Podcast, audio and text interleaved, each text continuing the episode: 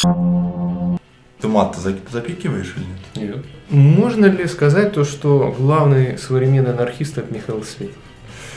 К сожалению, да. Нельзя всех сделать вот мейнстримными скучными леваками, да. Мы верные большевики-ленинцы, а вы нет. Я последовательный противник просто любых анархических. Русские вперед. Иисус Христос, наш небесный Нестор Махно. Спасение рабочих – дело рук самих рабочих. Если бы можно было от государства съебать, я бы съебал. К сожалению, от него нельзя съебать никуда вообще. И бесплатной медицины не бывает. Леваки хотят забрать мою, мой, мой, мой, мой, мой домик с огородом. Нет, мою квартиру, мою машину. Если ты какой-нибудь там, не знаю, отбитый фанат Сталина, который хочет всех убить, это, это мусор, это отбросы, это фашня и пошли нахуй. В целом для меня, как политически, это две максимально отвратительные вещи. Я не люблю либертарианцев. А, а Путин-то, это, он вообще из другой стороны. Это, это, ну ты, ты, ты, ты выдал, это как бы, понимаешь? Привет, вечно живущим, с вами Данилинг, и сегодня у меня в гостях Борис Дроздовский. Здравствуйте, Борис. Ну, пасаран. Отличное приветствие. Каждый раз, когда я вас вижу, у вас приветствие подобного характера. А, нет другого, но ты просил так тебя не приветствовать. В этот раз да. Я думал пошутить то, что если я с вами поприветствуюсь как с Борисом Морозовым, тогда можно, но... Как ты поприветствовал с Борисом Морозовым? Ну, вас поприветствовать как Борис Морозов, тогда вы могли бы меня правомерно послать на путь, духовного, путь духовного обновления. Не волнуйся, это еще случится за время нашего интервью. Я в этом не сомневаюсь. Не раз. Борис, верно я понимаю, что вы анархист? Э, да. Ну и... Ну и? Дух... Э, оппозицию описать? Ну, я, я не знаю, что говорить. Я впервые встречаю такого человека, страстно ненавидящего свою страну? А, я страшно не, я стра, я люблю свою страну, я просто страстно ненавижу власть человека над человеком и иерархические отношения. Вот. Mm-hmm. А страну-то я люблю, я типа русские вперед, правда, не, не, не в сторону какой-нибудь там потомственной диктатуры или прочей параши, как. Ну, не всякие спутники и погромы. Да, все спутники и погромы это просто, ну, типа, кучка, кучка мерзких русофобов, которые хотят, чтобы русские умирали э, на драм-н-басе, хуй пойми за что. Угу. А, и у меня вот такой вопрос, учитывая, что вы анархист. А как с помощью анархизма человек попадет из царства несвободы в царство подлинной свободы? А Иисус Христос придет и нас всех освободит, а пока мы делаем все, что возможно для того, чтобы быть свободными. Хм, так вы знаете, Ответ в стиле начала 20 э, века. Ну, так я христианский анархист, типа, видишь, видишь, mm-hmm. видишь христик. Mm-hmm. Иисус Христос, наш небесный Нестор Махно. Mm-hmm. Привет, Александр Лапшов. Mm-hmm. И, в принципе, получается, что... А, а как у вас происходит там взаимоотношения внутри анархических, я не знаю, объединений, которые... Там... Да, вроде пока никто сильно не предъявлял за анархист. Я типа синдикалистами тусую, но как бы в нашем городе есть э, движение христианских э, анарходистрибутистов, который состоит из меня, меня и меня. Вот, как бы, поэтому я в полном составе, как бы вся нижегородская ячейка э, христианских анарходистрибутистов здесь. Интересно. У вас же в э, Нижнем Новгороде, я знаю еще одного человека. Я не знаю, кстати, анархизм это левый взгляд или как? Или... Ну, я считаю, что анархизм бывает только левый. Mm. Но он бывает левый и постлевый, но правого анархизма не бывает. Mm-hmm. Ну, даже правые анархисты, они не хотят уничтожить иерархию. Типа, так называемые правые анархисты, им нравится, когда и, и их ебет их босс, как бы, по контракту. Для них это не проблема. Но частная собственность это, в общем-то, на, на, вернее, выражусь по-иначе, наемный труд – это такая же форма власти, такая же, в общем-то, форма рабства. Ну и в том числе вот эти, эм, скажем так,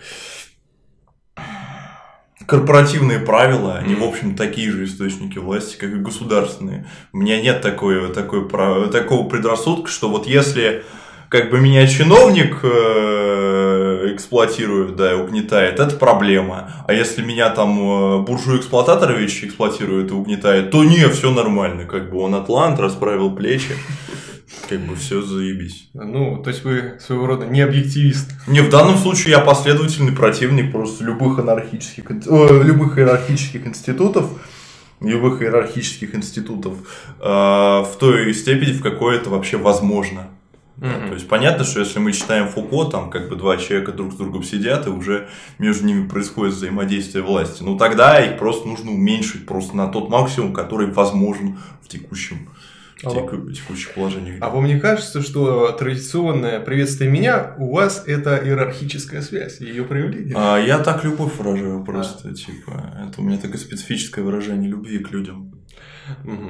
И у меня такой вот вопрос, а анархизм, он, ну, вообще как представляет себе устранение вот этих постоянно возникающих иерархических связей, и считаете ли вы то, что вот эти иерархические связи, они в каком-то смысле самовоспроизводимы? Ну, в какой-то степени такое бывает. Он э, хочет их уничтожить посредством, в общем-то, альтернативы в виде сетей, в виде горизонтальных связей, в виде коллективного принятия решений, ну и, соответственно, в общем-то, того, что любым способом не допускать, чтобы большое количество власти концентрировалось в руках какого-то конкретного человека. То есть э, имеется в виду, что, допустим, мы можем выбрать какого-то человека на какую-то должность, но при этом мы должны иметь возможность его быстро снять если вдруг что-то пойдет не так. Потому что, как правило, все идет не так всегда. Потому что вот у нас есть, да, отличный, великолепный управленец, там, не знаю, расово правильный, там он, значит... Э, классово верный. Классово верный, у него IQ высокий, но потом что-то идет не так, да, он там запивает или получает ударом по голове, или просто власть его портит, и вдруг в какой-то момент мы понимаем, что у нас как бы уже 20 лет э, царствует какой-то полный мудак, которого нет никакой возможности снять. Вообще никакой. То есть, э, или нужно ждать 6 лет, что в принципе, или 4 года, что тоже такой себе вариант. Причем выбор достойных кандидатов на снятие, он в принципе тоже довольно серьезно ограничен. Потому что у нас, допустим, есть две партии, они между собой а, этих самых э, кандидатов выбирают. Это не только для высших постов, да, это и для местного самоуправления тоже работает. Потому что при анархизме ты голосуешь за задачу. У нас есть определенная задача, которую мы должны выполнить. Мы выбираем самого компетентного из нас, кто может эту задачу выполнить. Если он нужен только один, возможно, мы подчиняемся ему, да, подчиняемся, потому что мы тоже видим в этой задаче смысл, что без этого человека у нас ее не получится сделать. Самый простой пример это вот какой-нибудь условный Нестор Махно. Ну, кто среди нас самый крутой полевой командир? Ну, он. Поэтому имеет... Лев Троцкий, да. Э, пошел нахуй, Данилинг. вот как бы, э, э, значит, поэтому имеет смысл его приказа подчиняться. То есть ты подчиняешься тем приказам, которым ты хочешь подчиняться, а ты подчиняешься им по той причине, по которой ты видишь в них смысл. И ты можешь их, в общем-то, оспорить, ты можешь высказать свое недовольство, ты можешь сепарироваться в конце концов. Или если ты проиграл в голосовании, да, мы подняли ручки, ты в меньшинстве, ты можешь либо это принять, вот. Ну, либо опять-таки сепарироваться. Ну, это такая форма демократии, в общем-то, при которой кто хочет, выполняет приказ, кто не хочет, тот не выполняет. Людей, как правило, не, след, не стоит заставлять, то есть, когда там, я не знаю, вокруг появляются какие-нибудь а, это самые, значит, э, австрийские солдаты и немецкие, которые хотят а, забрать ваше зерно, или там комиссар Коган появляется, который тоже хочет забрать твое зерно. Не надо как бы никого заставлять э, защищать себя. Mm. Это как бы автоматически происходит. Ну, в общем-то, Махновщина это и были отряды крестьянской самообороны. Mm-hmm. Интересно, но вот а зачем нужен анархизм, если иерархические отношения, они воспроизводятся? Не легче как бы пойти по течению и как-то встраиваться в это, и вот как-то существовать в мире этих иерархических, соподчиняющихся. Ну, я, я не верю просто в то, что бывают хорошие управленцы, и плюс ко всему власть, например, меня портит. То есть это начинается с, на самом деле, такого экзистенциального принятия. Анархизм, он в этом плане очень экзистенциален. Ты не можешь, не знаю, ну, вот как у марксистов очень часто бывает, да, они вроде как говорят о свободе, но при этом, как бы, если с марксистами пообщаться, о каких-то тоже об устранении иерархических отношений, но когда-то там, вот, как бы после дождичка в четверг, потом, вот, э, но при этом, как бы, они себя ведут вполне иерархично, да, они хотят властвовать, причем власть это не только политическая и государственная власть, власть, она бывает и внутри семьи, то есть довольно часто, и среди анархистов тоже, кстати, некоторых таких похожих на большевиков очень сильно. Ну, у нас бывают такие. ребята. А, у них там и абьюзивные отношения, и плюс ко всему, да, попытка распространить свою власть в партии. Просто с моей точки зрения, я, в общем-то, прошел тот же путь, который в какой-то степени прошла там и Эмма Гольдман.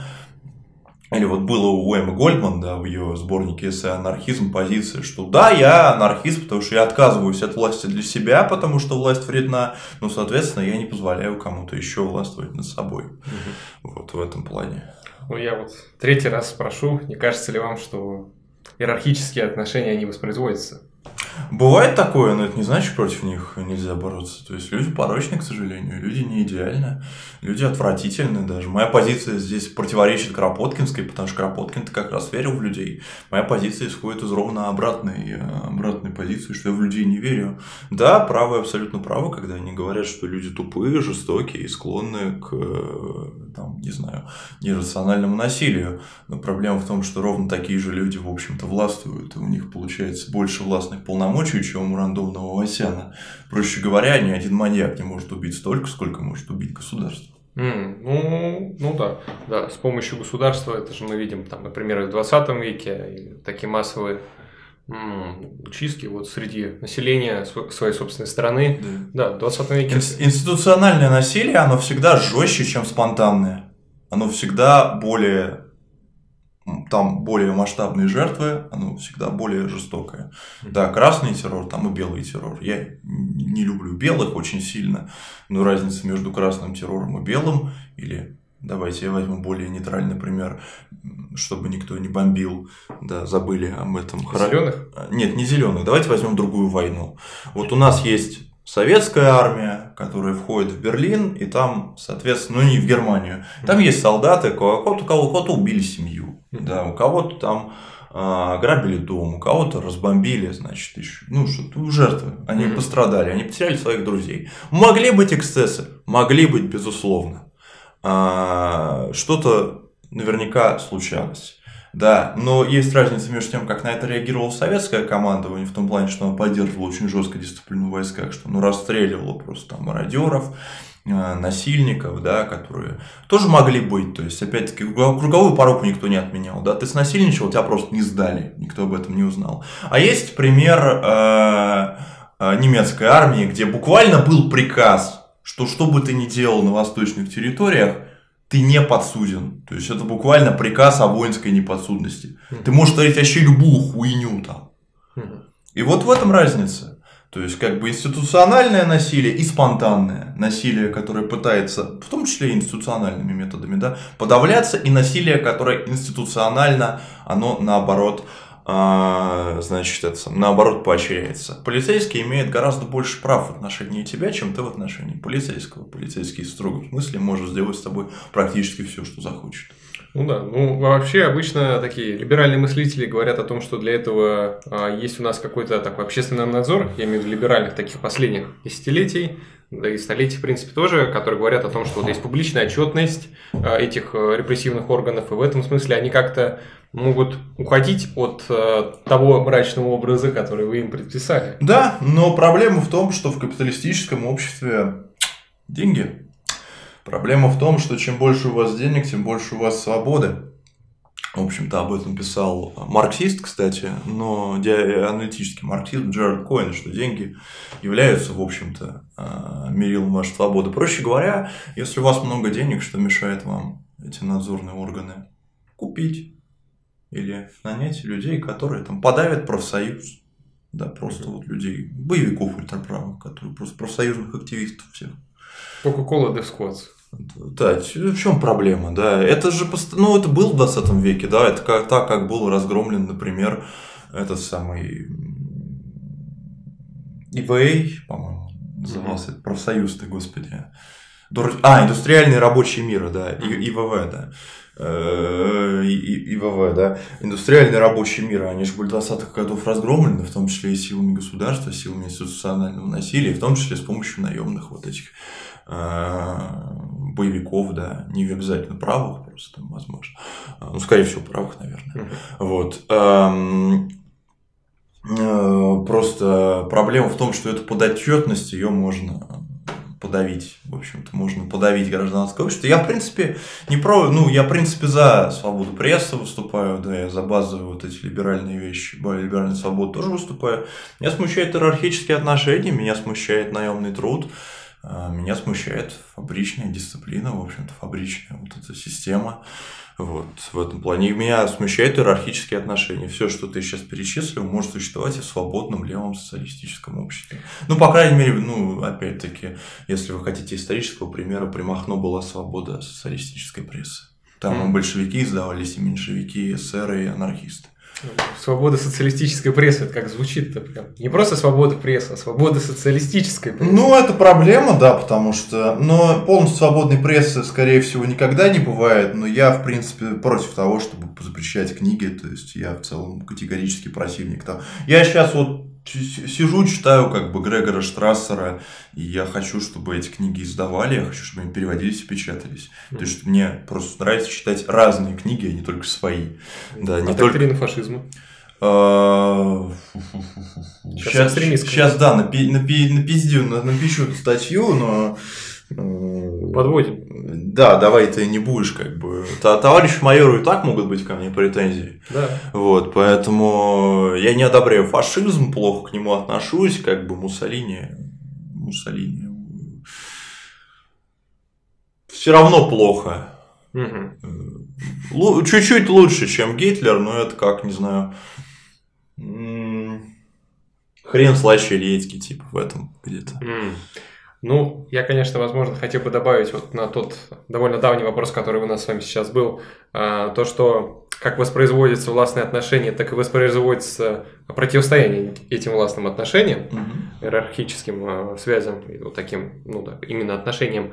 А я вот вас хотел спросить, вот вы говорите о том, что вам, в принципе, нравятся многие такие либеральные нарративы, там э, либеральные права, а, и в то же время мы вот в последнее время видим, ну, последние десятилетия, то, что либералы, они э, в, в некотором смысле переформатируются в, э, ну, я не знаю, согласитесь вы или нет, но многие правые называют это такую, тот, ну, не фарватер, то направление, куда отправляются либералы, да, это такой там социал-либерализм или там левый либерализм, а, в котором mm-hmm. они подразумевают, э, ну, то, что либералы выступают за увеличение государства, welfare, при этом они все так же остаются в некотором смысле либералами, а не социал-демократами, а... Я, я не думаю, что это развлечение на самом деле очень строго, типа либерал, социал-демократ, между ними mm. такая себе разница.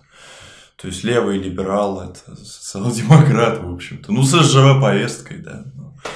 Социал-демократ mm-hmm. все-таки. Ну и вот э, тогда вопрос. Э, знаете, вот такой э, между анархизмом и либерализмом, мне кажется, тогда есть не, такая некоторая непреодолимая антигония, противостояние заключается в том, что как можно при анархическом обществе с, как я понимаю, довольно большим количеством коммун, объединений, э, каких-то вот таких автономных друг от друга образований. Скорее без... всего, да.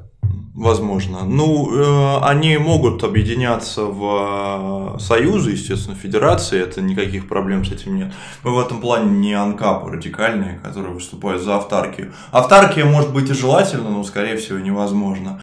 Вот без большого либерального государства смысл говорить о либеральных правах, если, по сути, их соблюдение будет чисто ну, таким а, ну, желанием главы там, общины или там, коллектива общины или главы там, совета старейшин общины. То есть вот как-то э, Зачем вы думаете о каких-то либеральных правах, если нет единого центра, который эти либеральные права будет поддерживать? Ну, они важны для меня. Я в данном случае могу говорить только за себя. Я же не могу говорить за всех анархистов. Моя анархистская позиция, она на самом деле вообще очень специфическая, потому что большая часть анархистов как таковых это вот либо анархи, а, анархокоммунисты, либо анархосиндикалисты. Я ни тот, ни другой.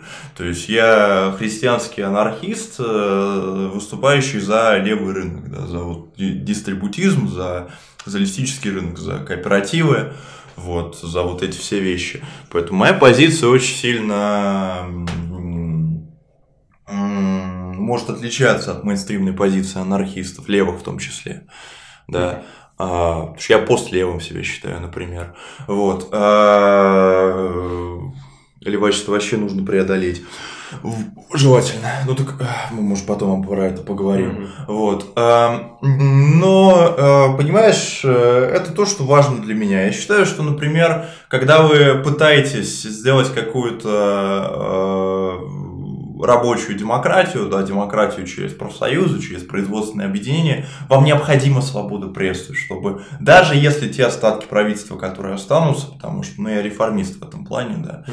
нам нужны реформы, нам нужно создание сети, да, сети имеется в виду вот там, взаимосвязанных коммун, профсоюзных объединений, так или иначе, mm-hmm. федерации кооперативов, вот этих всех вещей, да, которые э, эволюционным путем могут вытеснить как бы, капитализм. Но большего я сказать не могу, потому что, товарищ майор, привет. Вот. Э, ну, это вообще не звучит как экстремизм. Ну... Да, но я реформист отчасти потому, что я медийное, ну, чуть-чуть, медийное лицо в интернете, да. Mm. Может быть, как бы тут на, на камеру-то лучше всяких революционных лозунгов не кричать. Mm, да. Вот. А, поэтому реформистская позиция, поэтому анархопацифизм, мир, дружба, жвачка, Иисус Христос. А, я не толстовец, кстати. Вот. Mm. При этом, при всем. Ну, об этом тоже можно поговорить. Я тебе накидываю вопросы. Ну, да, это... раз интервью спонтанное. Да, да. и просто я считаю, что в случае, например, э, этих самых кооперативов, вернее, там, Э, профсоюзной рабочей демократии, да, за которую множество либертарных левых сейчас топит, э, нужна свобода прессы, угу. которая будет, по крайней мере, критиковать правительство. Угу. Да, это нужно, это вот те механизмы, которые позволяют худо-бедно влиять на буржуазное, да, то, что левые называют буржуазным, э, буржуазная демократия, буржуазное правительство, в том числе там, через прессу засрать какого-нибудь кандидата. Угу. Это ну, важные вещи. Mm. То есть, э, а без них ничего работать не будет. Ну, кратко говоря, а, кооперативизм против корпоративизма. Ну, наверное, да, можно так сказать.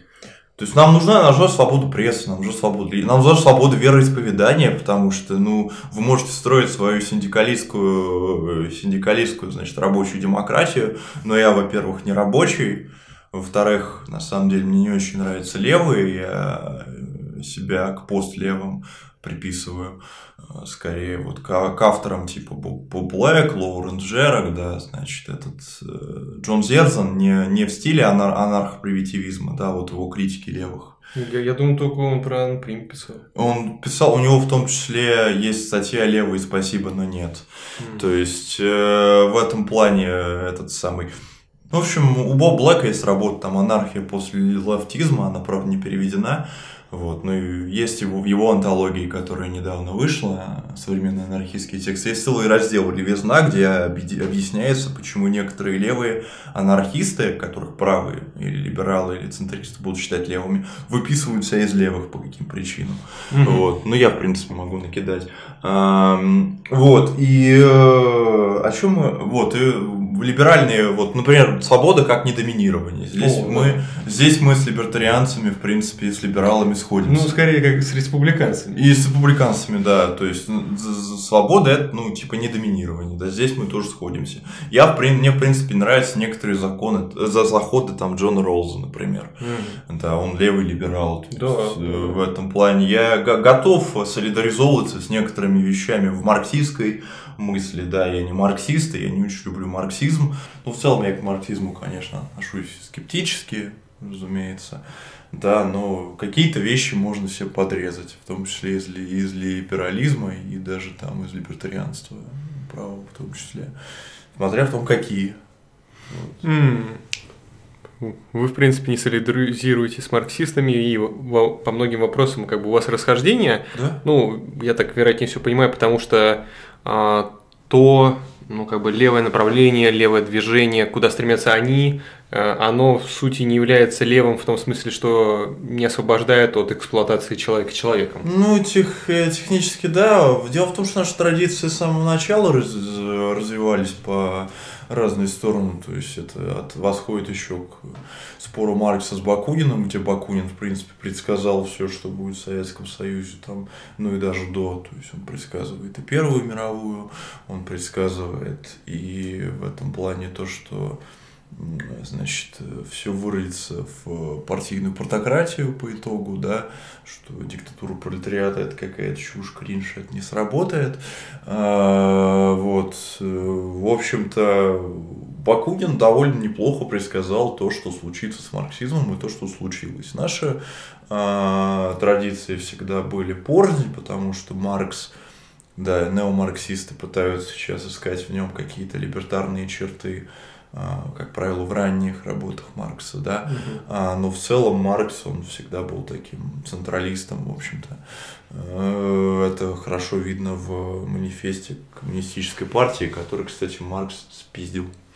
Спиздил у утопического э, социалиста, ну, Маркс с Энгельсом, да, у утопического социалиста Виктора Консидерана, а вот самые знаменитые, э, значит, сколько там, 6, по-моему, или 8 пунктов про а, трудовые армии, про конфискацию имущества мигрантов, про все вот эти вот прекрасные вещи, которые там есть. Это он вообще спер у какого-то государственника, который даже социалистом не был. Но есть работа Варлама Николаевича Черкезова а, «Предтеча интернационала» и а, вот конкретно работа доктрины марксизма.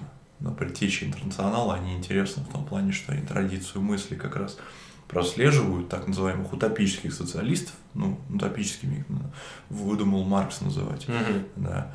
А, вот, э, и он про, говорит там по поводу того, в общем-то, из чего маркси... Черкезов говорит, откуда доктрины марксизма проистекают. Доктрина марксизма проистекает, в общем-то, из работ утопических социалистов, которые Маркс просто, ну, типа, спиздил и издал под своим именем.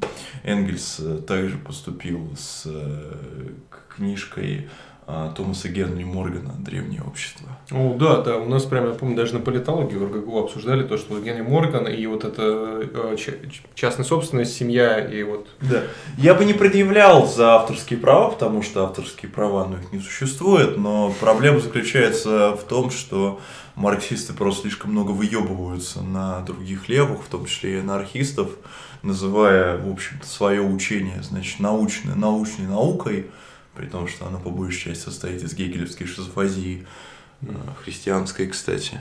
Ну, типа, Гегель базированный христианин, на самом деле. Вот. А Они же переосмыслили, поставили на матерись. Да, да, да, да, переосмыслили, то есть убрали просто Бога, и как бы теперь не очень понятно, как это... То есть я могу понять мысль Гегеля, почему там, допустим, законы мышления как-то коррелируют с законами истории и законами там физики. Угу. Ну, Бог, как бы посредством Бога. Угу. Там, там можно, как бы, или посредством абсолютного духа. Э, значит, Маркс идеализм убирает, но это как бы, ну, делает его систему хуже, потому что идея о том, что, в общем-то, наше мышление как-то вообще коррелирует с вот закон нашего мышления, законы логики распространяются на что-то помимо нашей мысли, да, распространяются на внешнюю природу, да, mm-hmm. на историю.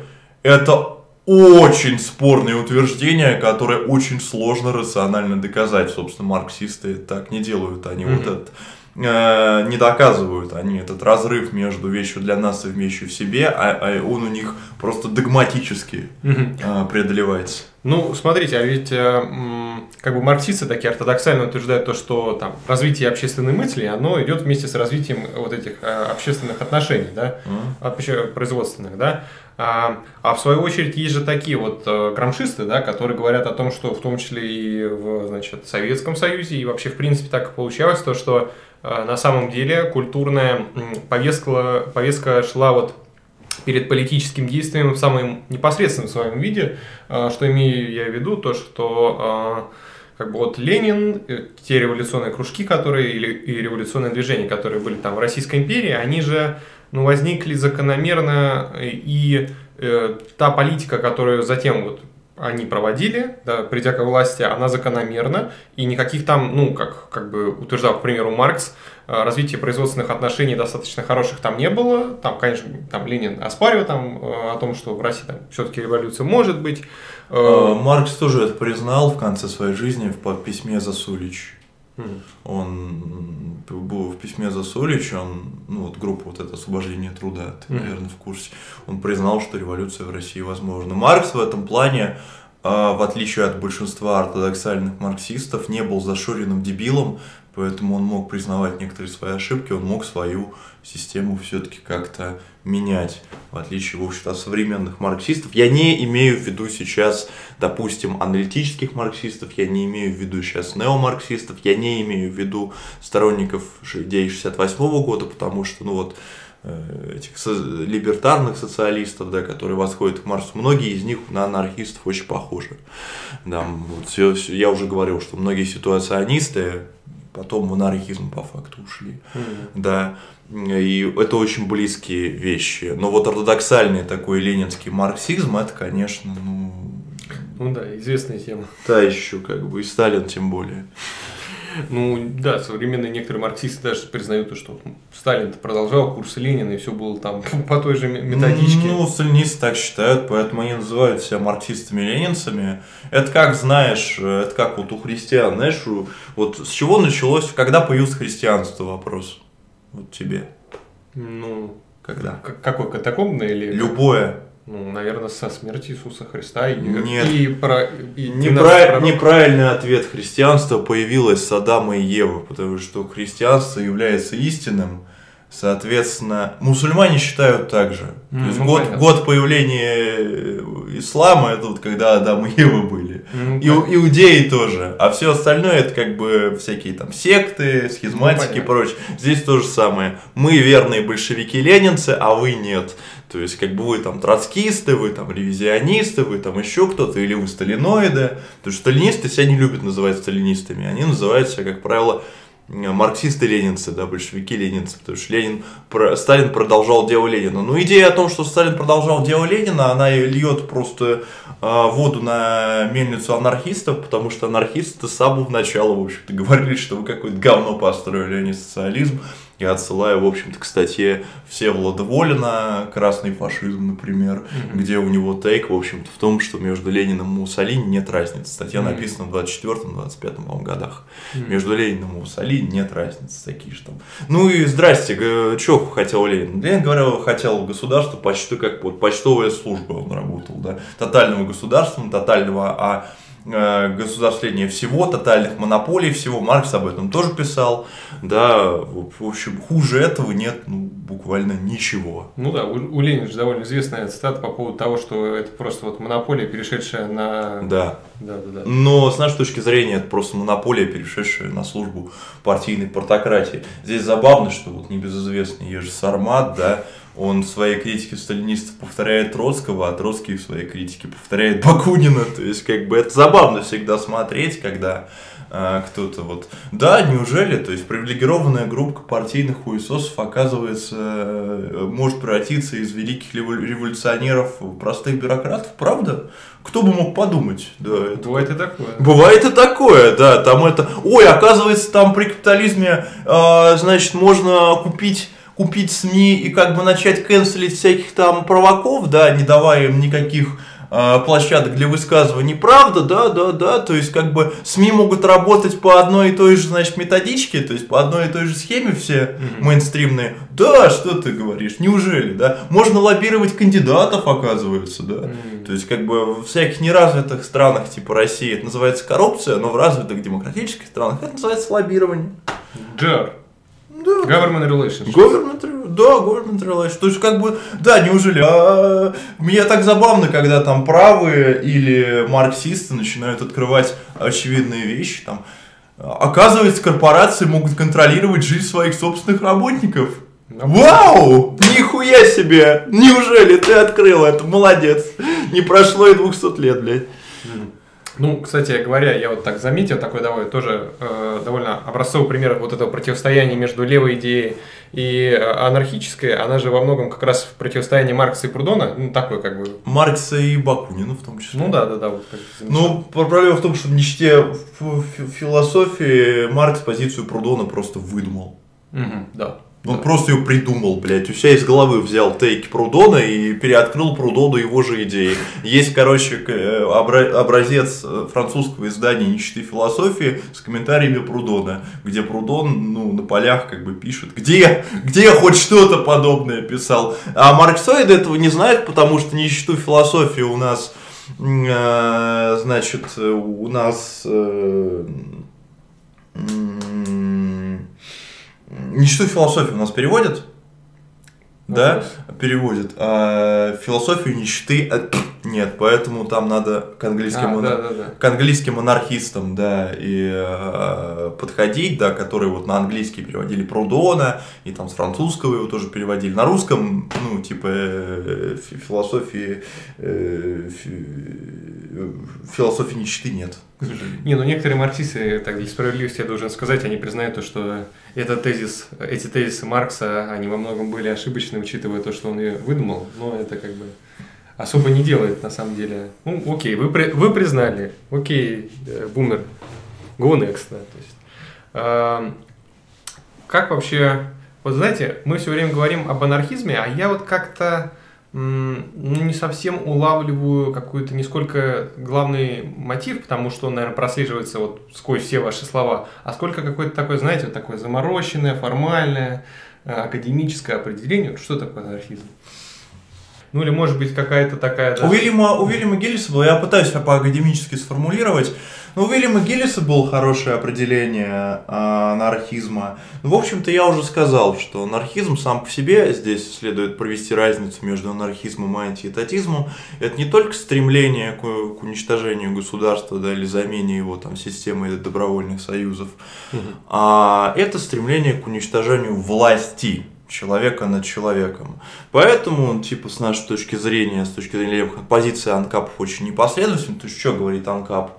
Все государственное является плохим. Например, является плохим семейный кодекс. Но анкап для чего это говорит? Для того, чтобы у него была возможность пиздить свою жену. Вот, пиздить свою жену, ему нихуя бы за это не было. Для того, чтобы он там мог. На- э, давайте отменим трудовое законодательство, чтобы как бы вот бу- бу- буржуины и запретим профсоюзы нахуй. А, Или не запретим, но просто будем посылать там как бы молодчиков с битами и цепями. Как, ну, это как это было уже, Ну в да, общем-то, да, в Америке. Штрейкбрейкеров. Штрейкбрейкеров, да, вот этих ребят. А, Давайте как бы мы просто а, отменим нахуй трудовое законодательство, чтобы как бы, ну, э, значит, э, заводовладельцы, да, могли со своими рабочими делать, что хотят. Но проблема здесь в том, что отмена трудового законодательства, она приведет просто к тому, что одни люди получат над другими больше власти. Поэтому в данном случае трудовое законодательство, несмотря на весь наш анархизм, следует оставить. Потому что хоть как-то трудовое законодательство уменьшает власть своего э, работодателя над подчиненным. Слушайте, ну я вот на самом деле должен такую некую э, свою как бы критику здесь ставить по поводу того, что вот если мы э, пронаблюдаем в Великобритании или в принципе вообще по западноевропейским странам, хотя, конечно, примеры довольно сильно разнятся, э, вот говорят там о тред-юнионах или во- вообще вот таких состоявшихся профсоюзах, мы же, ну, может быть, это там анкапы мне э, внушили, то, что на самом деле э, тамошние как бы вот эти главы э, профсоюзов, они на самом деле такие же чиновники. То есть это есть же такая вот воспроизводящаяся роль вот этих властных отношений, э, ну, как бы... А уже- заводовладельцы это не чиновники, то есть... Я не вижу особой разницы. Я готов признать, что некоторые профсоюзы, а, может даже большая часть профсоюзов, являются такими же властными органами, профсоюзные активисты такими же полными мудаками, как и, а, значит, буржуазия, как и чиновники. Просто для меня нет, я не хочу между ними выбирать. Если профсоюз организован иерархически, если профсоюз, если видно, что профсоюзные боссы, да, просто прут народные деньги, да, просто тоже так же эксплуатируют да, своих рабочих, то такие профсоюзные деятели должны пойти, в общем-то, нахуй. А, Если не предают своих рабочих, да, то они должны пойти нахуй. Но должны пойти нахуй и госчиновники, должны пойти нахуй и в том числе и предприниматели, которые используют наемный труд, в общем-то, для обогащения. М. Вот и все. Мне, мне для тре- третьей формы, как бы я не фанат профсоюзной диктатуры, я в этом плане, то есть такой анарходистрибутист. Ну, с, с иглы, с иглы. Э, Ну, надо, я думаю, здесь исключить такой вообще, э, такой тип профсоюзов, как желтые профсоюзы. Это вообще как бы Да, это какой-то, это улет... кринжатура. Да, кринжатура круга. Потому что, ну, если вдруг зритель не знает, э, желтый профсоюз так обычно именуют подконтрольной или непосредственно владельцем компании или государству профсоюза. То есть, вот как у нас в России. Да, то есть конференция, о, конкуренция это заебись, но не конкуренция с работодателем за рабочее место. Нет, здесь как бы право частной собственности священно, никаких экспроприаций завода, никаких преобразований кооперативы. Не-не-не-не-не. Вы что, не, нельзя. Смотрите, а вот правильно ли я понимаю то, что в сущности, вот исходя из такой... Я это проясню. Когда я говорю частная собственность, мой, мал... мой малолетний анкап, я имею в виду не твой ебаный домик с огородом и не твою сраную квартиру, мне она нахуй не всралась. Я имею в виду наемный труд. То есть так же, как я говорю, когда я говорю о бесплатном образовании, я имею в виду общедоступное образование. Мы разобрались в терминах, я надеюсь, комментариев по этому поводу не будет. То, что бесплатной медицины. Потому что и бесплатной медицины не бывает. Или там, там типа, значит, а, это Э, на... вы, вы, леваки хотят забрать мою, мой, мой, мой, мой, мой домик с огородом. Нет, мою квартиру, мою машину. Нет, Славик, мне, мне идеи как бы вот многих левых анархистов, анархо, с клевингами, со всеми вот этими, с устранением личного транспорта. Мне это не близко. Я в этом плане человек, которого тянет к земле. Мне вот, пожалуйста, дальневосточный гектар, дистрибутизм, свободное распространение земли, чтобы там как бы своим трудом и трудом своей семьи я в своей, значит, христианской, э, про, про, про, э, мутилийской христианской общине мог зарабатывать своим трудом, никого не эксплуатируя и не будучи эксплуатируемым. Вот это просто а есть, кстати, вот веселое сопряжение, которое я недавно обнаружил по поводу э, дистрибутизма земли и, э, ну, как бы, возможности обеспечить себя человеком. Ну, как известно, конечно же, в некоторых э, широтах, особенно в которых которые присутствуют в большом количестве в России, вести сельское хозяйство довольно трудно. Э, как известно.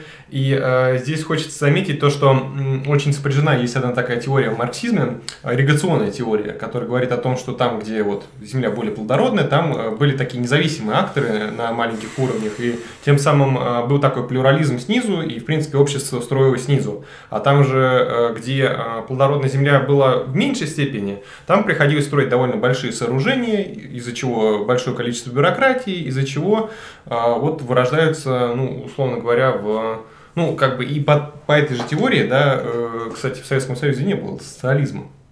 Ну, ну, технически да, потому что социализм, он предполагает уничтожение наемного труда. Это вот очень хорошо видно в работах Черкезова, что большая часть так называемых утопических социалистов, в том числе и Прудон, топили за уничтожение системы наемного труда.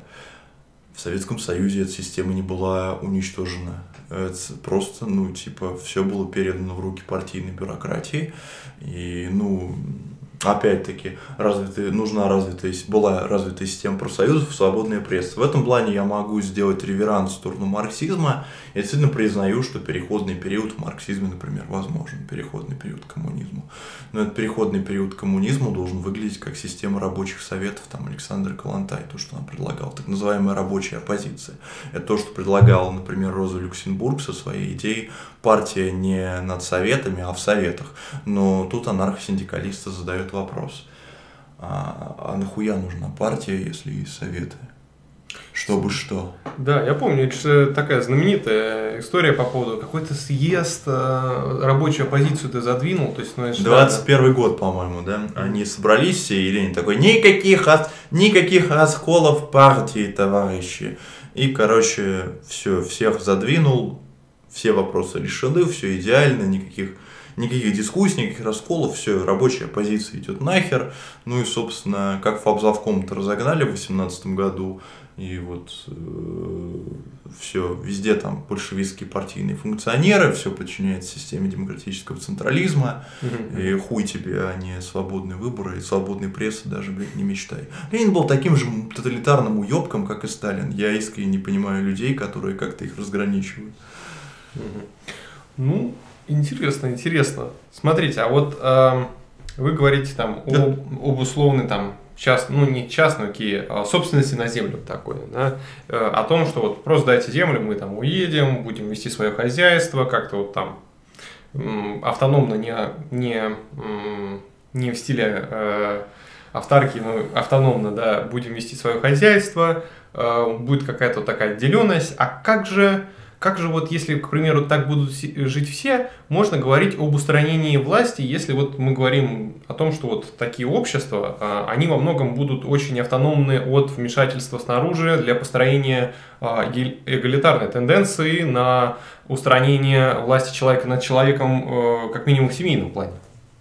Ну, э, на это мне очень часто указывают левые анархисты, вот левые анархисты имеют такие классические чуваки, то есть это продолжение идеи анкомов, причем молдовых, да, это даже не кропоткинцы, это скорее там современные сторонники Букчина, люди, которые там наелись э, современных значит, гендерных теорий, да, и у них э, тоже такая проблема, что вот э, сделать из всех леваков, которые будут там, значит, экологичное потребление, будем, значит, кушать жуков, жить в каливингах, ну, в коммуналках только немножко лучше. Mm-hmm. То есть Каливинка это такое общественное пространство, общественное жилье, в котором есть личное пространство, там ванная комната, а, да, да, комната, значит, эти все вещи. Но это коммуналка только, только пизжа, но я в коммуналках жить не хочу, мне это не нравится. Да, и поэтому, в принципе, здесь проблема может решена следующим образом. Чуваки, которые являются большими индивидуалистами, которым вот нужен свой кусок, да, какой-то земли, которым пусть не в собственности, да, а пусть во владении – то есть, ну, без возможности там даже завещания, продажи, Бог знает, как это будет выглядеть. Ну, потому что есть же вещи, которые можно начать делать сейчас, есть вещи, которые вот в идеале, да, есть вектор, к которому мы движемся. Сейчас, скорее всего, и право наследования останется. Сейчас вот то, за что я топлю, вот прям завтра можно сделать, это дистрибутизм, это свободное распространение земли, чтобы человек чтобы наемно, ну, во-первых, уравнивал, уравнивались переговорные позиции между там, буржуазией и пролами. Uh-huh. Что прол такой, а у меня вот тут вот, дом с огородом есть. Я вот, если вдруг что, я не с голой жопой, у меня вот что-то есть. Uh-huh. И я хотел сказать, э, какой там тебе был вопрос, я улетел немножко. Да я тоже как-то, знаете, ваших размышлений по поводу того, что... А, а... Да, по поводу, как установить власть в семье, и здесь вот вариант ровно два. Да, здесь вариант, э, мне кажется, ровно два. Это доверить воспитание а, семьи, э, воспитание детей семье или жить так, как живут там некоторые индейские племена, которые воспитывают детей все вместе. Угу. То есть коллективно. Тут э, кому как лучше. Тут надо, короче, попробовать и посмотреть, что будет работать лучше. Но я лично больше, конечно, семьям доверяю. В конце концов, чувака, который пиздит свою жену, да, его легче остановить, чем общество, которое вдруг начинает коллективно угнетать а, ребенка там или родителей, так или иначе, изымать там родителей из семьи, ой, изымать ребенка, изымать ребенка из семьи, то есть с обществом сложнее справиться, чем с конкретными людьми. Ну, это прям, знаете, я вот, э, когда думал, что мы будем говорить об анархизме, я как бы буду слышать какой-то такой э, антигосударственный заход, а он у вас просто чисто анархический, в том смысле то, что э, нет какого-то компромисса или какого-то такого захода по поводу того, как нам бороться с государством в рамках существующей параллели. Ну, я думаю, вы, кстати, заметите, как вы, как я думаю, э, любите замечать, то, что э, анархисты из Архангельска не самые лучшие. Да. Я не одобряю стендап Михаила Жванецкого в Архангельске. И, ну, я не люблю такие методы. То есть, они, с моей точки зрения, ни к чему не ведут. То есть, революция или реформа, я напоминаю, что я медийная ебала в интернете, реформа вот, реформы я все-таки за то, чтобы создавать параллельно государству органы местного самоуправления, то есть, ну, хотя бы ТСЖ, да, чтобы люди сами брали свою жизнь в свои руки, создавали кооперативы, создавали профсоюзы, чтобы как можно больше свободы они вырывали вот у Левиафана, чтобы они создавали чтобы они, может, куда-то уходили, да, строить какие-то сквотерские коммуны, да, вольный город христиане, там еще что-то в этом роде. Чтобы анархистов было много, в конце концов, чтобы анархисты создавали, да и левые вообще, создавали друг с другом семьи, чтобы они воспитывали детей, которые учили бы, э, как это было, в общем-то, у левых анархистов в Испании, которые учили Э, учились читать в, либертарной, в либертарных школах Франциско Феррера, да, либертарная педагогика, вот, э, которые эм, по хлебу и воле, в общем-то, читать учились. Когда нас станет достаточно много, мы можем говорить о каких-то параллельных государствах, общественных структурах, а, в которых уже можно строить анархию. То есть для меня анархию можно... Для меня анархия не, не обязательно может работать только в условиях там полного общемирового, потому что я, скорее всего, не доживу, да, там, мирового коммунизма или чего-нибудь в этом роде, но анархию, равноправные горизонтальные связи действуют, как правильно говорил Дэвид Грейбер, да, писал, э, писал, вернее, Дэвид Грейбер, что, ну, мы уже анархисты, да, потому что большая часть наших взаимодействий, которые мы проявляем каждый день, они без принуждения и на равных основаниях. Мы сейчас сидим друг с другом, да, никто никому ничего не приказывает, mm-hmm. да, мы там э, вышли пиво попить, да, мы э, выска... Э, вы участвуете там в футбольной команде, вы там работаете в команде, да, вы уже действуете по взаимному согласию, да, каким э, и так далее. То есть вот эти структуры следует развивать, и в общем-то анархию можно построить даже в рамках малых сообществ, просто на малый, с мал, ну, союз католических рабочих, которые today, да, вот эти христианско-коммунистические коммуны, толстовские общины, э, вольный город христиане, Рожава, Чапас, примеров множество и исторических, и сейчас. Вот там уже можно строить то, что мы можем называть анархией, то, что мы можем называть обществом равных, то, что мы можем называть обществом без власти. Угу. Ну, кстати, я здесь такой некий зумерский заход маленький сделаю по поводу того, что я уверен, э, это было в рамках цитаты, но вот Родион Белькович тоже говорит, то, что надо думать то, что мы живем уже в анархии. То есть это... Это скорее ситуационистский заход, э, ситуационист, потому что как бы все, все, запрещено запрещать, вся власть воображению. Там это Боб Блэк, который говорит о том, что никто и никогда не должен работать. Да, потому что Боб Блэк протестует против любого организованного труда, и у него тейк про то, что работу следует упразднить. Это вот такой радикальный ситуационистский тезис, разрушение, в общем-то, количества организованного труда, иерархизированного труда. Mm-hmm. Да, понятно, что более реалистичной причиной, более реалистичной как бы программой является устранение так называемых бредовых работ, сокращение количества работ, рабочих часов, чтобы мы работали mm-hmm. меньше, чтобы мы работали там не 8 часов, а 5 или даже 4 вот, э, в среднем. Да, э, чтобы у нас было больше выходных дней, в которые мы могли проводить со своими друзьями и семьей. Вот, это более реалистичный способ. Но есть как бы вектор, вектор, который мы должны задать и к которому мы должны, как анархисты, движется, двигаться. То есть анархисты в этом плане от марксистов отличаются еще и тем, что если марксисты считают, что сейчас мы возьмем в руки средства производства, государственную власть, не знаю, захватим весь мир, и тогда уже начнем, там, я не знаю, воспитывать идеальных людей, тогда уже начнем строить коммунизм, тогда уже начнем двигаться – то мы говорим, что социальная революция должна предшествовать политической, что анархию мы должны строить, начинать с низов, и анархическое общество – это общество, организованное снизу вверх, mm-hmm. а не сверху вниз. Это ключевая разница, да.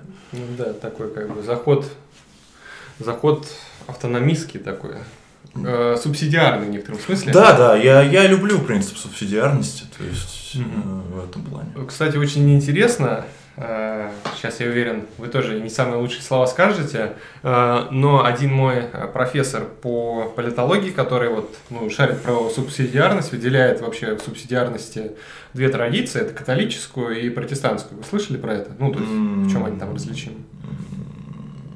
Ну, ты можешь прояснить. Да, да, как раз для, э, для зрителей. В том, что э, как бы в католическом принципе, такой европейский, э, не англо-нормандский заход, э, по сути, власть сверху спускается вниз. То есть, ну вот, когда, когда говорится о субсидиарности, имеется в виду то, что вот люди сверху, они э, говорят, вот у вас появились снизу новые полномочия, там, распоряжайтесь ими.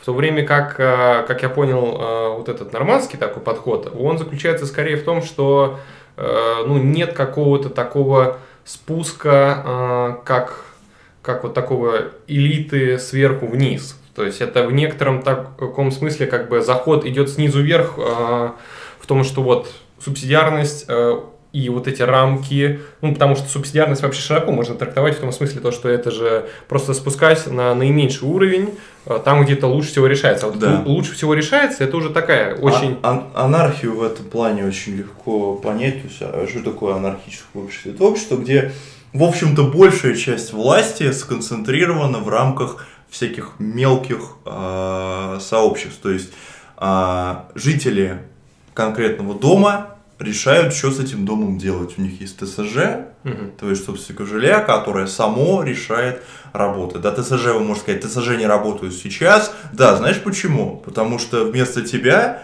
э, эти проблемы может кто-то решить, там, не знаю, можно чиновника позвать, можно, в крайнем случае, царю позвонить, можно перекинуть это как, э, ну, на кого-то другого. А вот анархические сообщества появляются тогда, когда кроме вас самих никто эту проблему не решит. Когда кроме вас самих никто не организует оборону от, там, не знаю, германских реквизиций, да, вот как. Махновщина появилась.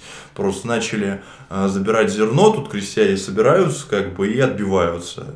Э, там, выбирают атаманов, оружие, оружие, как правило, есть у всех, война недавно была, у кого-то военный опыт так или иначе есть, кто-то там профессиональный революционер, из ссылок вернулся и так далее. Вот, они организуются и отбиваются самостоятельно, Не- потому что никто, кроме них, этого не сделает. А вот ополчение Дмитрия, ой, короче, Пожарского, э, э, вот второе ополчение, которое взяло Москву, вернул российскую государственность. Единственный случай, когда про наш город хоть кто-то вспоминает. Ну да, кстати. Он еще тогда Горький не называл. Ну да, тогда он назывался по классике Нижний Новгород. Надо же было город Горький называть, просто как, как яхту назовешь, так она и поплывет. Да, не, я в том смысле то, что это же вот как раз самоорганизация снизу, и, кстати, ну ладно, сейчас не буду я вспоминать про ополченцев с Донбасса, это... Не, ну ополченцы с Донбасса появились как классическая такая. Я- ну, сейчас, конечно, Миша Дубровин, если он будет это смотреть, ему это не понравится, потому что у него ярко проукраинская позиция. Я сразу скажу, не, не, не вносите меня в список миротворца, я держу нейтралитет. Для меня, что это хуй, что то хуйня, что это хуйня, обе хуйни. Как бы и Гай Левин может э, делать, короче, что хочет, это его дело, но не только строгий нейтралитет в данном случае, бо- борьба матчей с говном. Вот. Но в этом плане, типа, можно сказать, что да, по крайней мере, некоторые из этих э, вот, некоторые из этих оп- ополчений, да, вот я, ну, я имею в виду вот, Условно говоря. частей полевых командиров, да, они вполне могли, ну, организоваться по, по зеленому принципу. И, в общем, некоторые командиры ДНР, они напоминают не махновцев, не махновцев, конечно, но зеленых командиров там, в принципе. Мгм. Ну там же, да, это, кстати, рядом же, там гулять поле. Да, да, да. Ну, типа Захар Прилепин тут, неда- ну, как недавно, два года назад, у него был кринжовый заход про то, что, значит, Махно это не часть истории Украины, и про то, что Махно это наш русский, и про то, что Махно воевал за то, чтобы Крым э, к России присоединить, блядь. Ну, Захар Прилепин это как бы дегенерат, э, абсолютный как бы мудак э, и мразь. Я готов это повторить. Человек, у него есть несколько хороших романов, возможно, все, что я читал, были говно, но говорят, что есть хорошие романы. Но в целом Захар Прилепин это просто... Извините, я ненавижу Захара Прилепина, просто вот искренне. А, Я ненавижу, блядь, Холокост и Захара Прилепина. То есть, как бы две вещи. Э, Вот. Государственников ненавидите. И государственников. Да, но Холокост это просто следствие Да. фабричной системы, на самом деле. И тотального государства. То есть за, на эту тему могу рекомендовать книжку Зигмунда Баумана. Я, я надеюсь, я правильно произнес свое имя, потому что я постоянно э, путаю Бауман или Бауэр. Вот. А, Актуальность Холокоста. И там, в общем-то, довольно неплохо. Очень-очень тяну, тянущаяся книга, да, скучная, но там есть интересные заходы про то, что, в общем-то, Холокост был следствием фабричной системы, да, что не, э, он работал как э, фабрика, в общем-то. Ну да. А, И плюс он был следствием тотального государства, да, и плюс идеологии, которая предпоч... говорила о том, что там в обществе есть некоторые, да, он использует метафору грядки, сорняки, которые Мгм, там ну да. должны быть устранены, мы это, конечно, все не одобряем. Естественно. То есть вот эти все вот вещи наложились друг на друга, и по итогу мы получили не просто спонтанное проявление, там, спонтанные погромы, не просто там какое-то а, проявление геноцида, которое был до этого. Мы получили такой фабричный геноцид, да, геноцид с помощью фабрики, фабрику смерти, фабрику Мгм. по уничтожению людей. Но это так, я уже от... от э, Отходите немножечко. да, да. Ну, смотрите, а вот э, вы говорите о том, что надо стремиться к тому, чтобы люди э, были более свободны, да, более, ну, от эксплуатации другими людьми. А, а вот там найдутся такие люди, такие, знаете, э, иногда таких людей называют моралфагами в таком, как бы, негативном контексте. Консерваторы, которые, ну, в таком довольно странном смысле для российского, но стандартном для общеевропейского понимания консерватора, э, представ- вот люди с таким представлением, что как бы, ну вот, люди, они порочные по своей природе, там.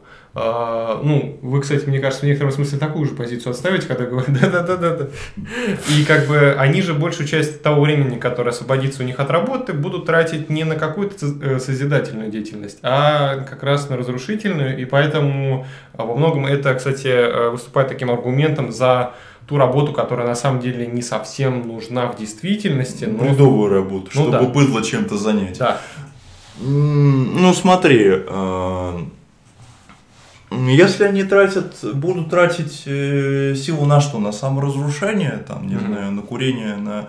э, Ну, во-первых, люди, конечно, порочны от природы, но, во-первых, все люди порочны. Ну, если люди порочны от природы, то все, в том числе и начальники, порочны от природы. То есть в том плане, что да, вы можете выбрать себе идеального царя, а потом что-то пойдет опять не так, вы можете там посчитать тест IQ, а потом что-то опять пойдет не так, потому что, ну, деменция, потому что плохо питается, потому что получил по башке, там, я не знаю, кирпичом, потому что просто охуел от количества власти, Мгм. вот, как бы, и это его испортило. Вот. Ты мат запикиваешь или нет? Нет. А, все отлично. Вот. эм, э, Это его испортит. Люди действительно порочны, люди действительно дефективны, люди действительно отвратительны, но это аргументы за анархизм. Потому что если люди такие, значит нам нужно такое общество, где у любого рандомного мудака будет как можно меньше власти над да, да, мной, например. Потому что моя анархия исходит из эгоистичных позиций. Там, не знаю, мне там анкомовские коммуны, да, в которых я с удовольствием вступлю, но только при одном условии. Если анкомовская коммуна мне что-то даст. Крышу над головой, гарантию стабильной работы, взаимопомощь. В том числе ка- анкомовская коммуна в этом плане, ну, она примет меня по той же причине. Там, я даю рабочие руки или там, если вам нужен там, преподаватель в университете или учитель в школу, Мгм. вот, или еще что-нибудь. Ну, я типа языком трепать могу. А, вот. А, тоже, это, этот похожий заход был у Марии Рахманиновой в, в, э, статье про Штирнера и Кропоткина, где у нее на самом деле был заход, что Штирнер и Кропоткин не противоречат друг другу, а альтруизм это всего лишь форма эгоизма. Поэтому, если, например, люди эгоистичны, да, и иногда это заставляет их быть альтруистами. Проще говоря, там человек замерзает на улице, мне становится хреново от того, что я это вижу, я даю ему свою куртку. То есть даже если я буду замерзать на улице, мне от этого будет лучше, чем если когда я буду смотреть, как он вот замерзает. И я делаю это из эгоистичных побуждений. По поводу времени, которого люди, э, которое люди будут тратить на саморазрушение, даже если они будут, ну, попробуйте убрать, э, например, рекламу табачных компаний. Попробуйте, например, не запретить, а просто для начала убрать рекламу. А как это? Ну, то есть, я, типа... Не ну, вот рекламируй. билборды есть, их же там... Да, не рекламируй. Сейчас вот перестали рекламировать, да, сейчас э, стали запрещать в общественных местах курить. Количество курильщиков, оно потихоньку сократилось. Ну, по многим причинам, но это, возможно, одна из них, хотя, конечно, это то, что люди курят на курице до сих пор во многом, как бы, это наблюдаемо. У меня сестра так курить бросила, например. Это, А, во-первых, да? было дорого, во-вторых, это там, извини, еще хрен найдешь, где... У меня отец очень сильно мучился, он курил раньше, ему там четырехчасовой перелет, так он просто вот, так вот. А курить нельзя в, этой, в, туалетах, в самолетах нельзя. Вот это мучение просто. Люди, которые часто летают на самолеты, как правило, бросают курить, потому что, ну, типа, ну ты Или не начинают, потому что ну, это ужасно. 3-4 часа без курева. Вот.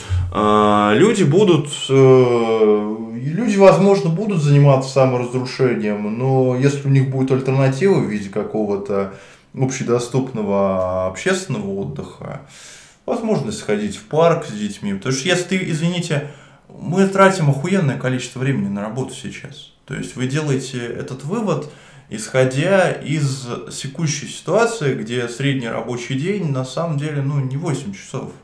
Потому что это вы не берете а, в расход время, вот с 8, 8 утра я должен прийти на работу, а там, допустим, а, в 6 часов уйти. Угу. Вот. Или в 9, ну неважно. Там, э, в 9-9 утра прийти на работу, в 6 часов уйти. А, я еду на эту сраную работу, я ложусь спать пораньше, чтобы встать на эту сраную работу, да. теряю какое-то количество времени. Я готовлюсь к этой работе. Если у меня есть какая-то бумажная работа, я ну, не работаю в универе, но мне, я вынужден заполнять кучу всяких бессмысленных бумажек. Привет, Дэвид Гребер и его бредовая работа. Э, какую-то хрень, которую никто не будет даже смотреть. Ну, ведомости там. Ты, за, ты заполняешь ее просто для того, чтобы заполнить, бляха-муха. Mm-hmm. Причем нас нагружали преподаватели, чтобы мы заполняли эту ведомость. Я беру это на дом, я работаю на дому.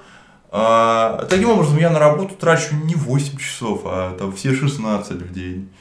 И вот если все это время, у меня времени-то остается только для того, чтобы набухаться, как бы. Потому что набухаться это быстро, это ты вот измученный пришел с работы, ты лег на диван и пивас начал хлестать. То есть это просто. А вот ты работаешь, допустим, 4-5 часов в день. Угу.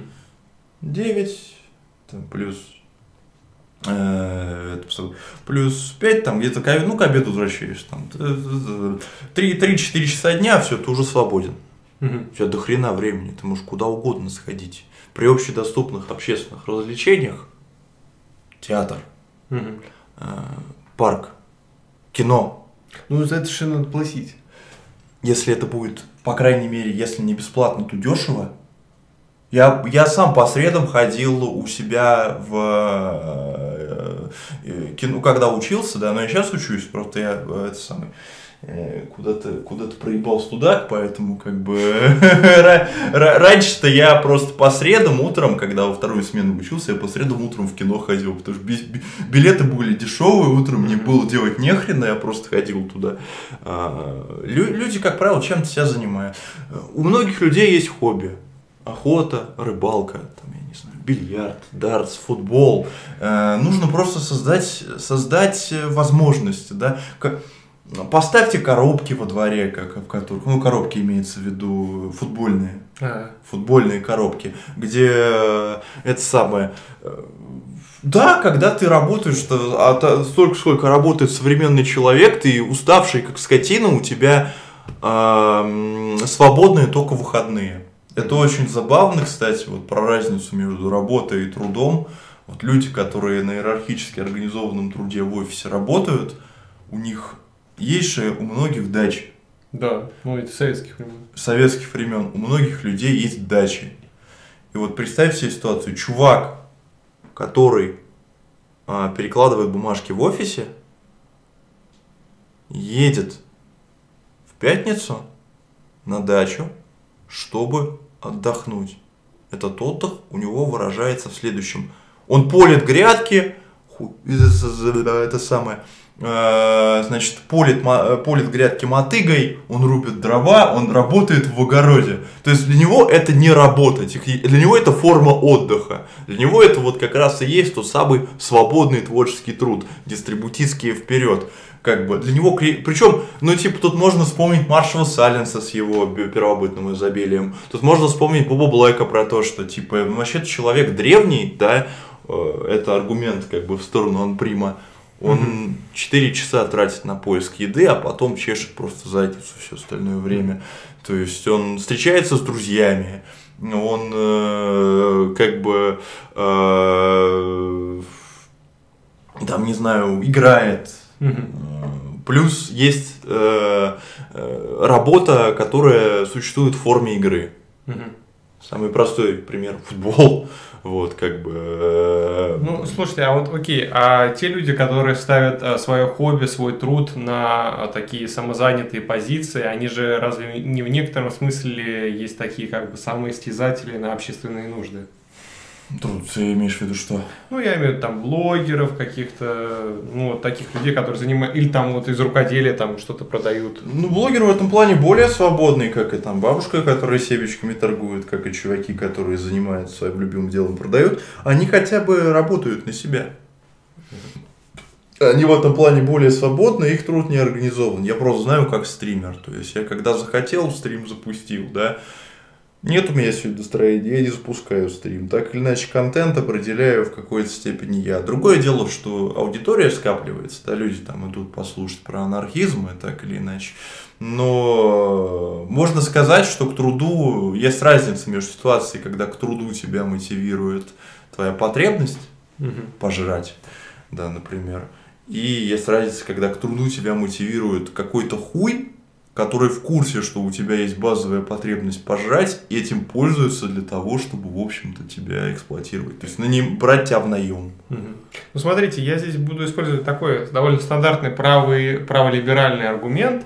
А, ну, окей, вот вы предлагаете там, условно говоря, раздать там всем земли в достаточном размере, чтобы они там могли обеспечить себя едой, но ведь а, человек современный, встроенный там в современные ритмы жизни, там экономики, мировую экономику, это человек во многом а, зависящий от импорта, и если наша страна не будет достаточно там, угнетающей свое население, можно по-разному это трактовать, то есть в ней не будет там достаточно рабочих, там, квалифицированных, работающих на четко установленной работе, которые там делают какое-нибудь высокотехнологическое оборудование, или там э, работают вахты э, и э, добывают энергоресурсы. Вот если этого не будет, основного костяка, и люди будут заниматься просто тем, чтобы обеспечивать себя еду, ну, даже не будем говорить про государство, эти люди будут получать меньше в соотношении с тем, чем они могут получать при существовании государства и всех вот этих иерархичных связей. Э, То есть наша экономика, наши люди, они становятся более слабыми перед лицом других экономик, которые эксплуатируют свое население.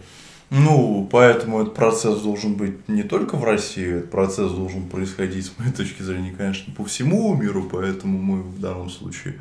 А, но технически есть, ну, не, мы не только обеспечиваем себя едой, да, то есть можно же организовать и сложное промышленное производство, кооператива, в конце концов, да, есть пример Мондрагонского кооператива, довольно обширного, так или иначе.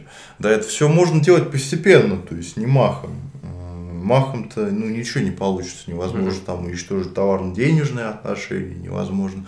Но можно опять-таки наметить, мек- наметить вектор и идти к нему. Да, наметить. У некоторых э, есть идеи, да, там, массовые забастовки, просто когда все производство нахрен станет. Что рабочие поймут, что они рабочие, и просто перестанут работать на эксплуататоров. И экономика встанет нахуй. Такая массовая забастовка. Э, Ну, это такая вот глобальная штука. Ну, Э, понятно. Такой... В Беларуси пытались забастовки делать. Ну, забастовки это, кстати, действенная штука. На Беларуси помогли, помог большой брат. Ну, большой, да, большой брат помог. э, Ну, Бела- на самом деле, что лучше работает, забастовки или митинги? Э, Забастовки.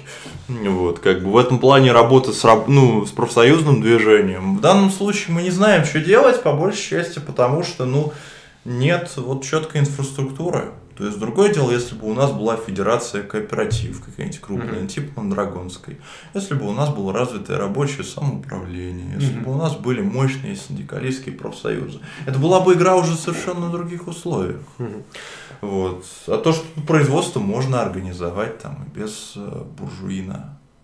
Ну да, но смотрите, вот я проводил довольно интересное такое, ну не сколько исследование, сколько просто поиска, э, и на самом деле российское производство в таком довольно широком, большом количестве, там по некоторым таким довольно большим компаниям это видно, э, оно переходило от кооперативного такого свой, ну, ну, в некоторых отраслях э, свойства, да, к более централизованной, более э, такой ну, директорной, где вот есть один главный управленец, э, который назначается там крупными э, акционерами, а не там огромным количеством нотариев. Вот, это, кстати, вопрос довольно такой интересный, который, я помню, даже, даже с Василом я когда-то поднимал по поводу дистрибутизма.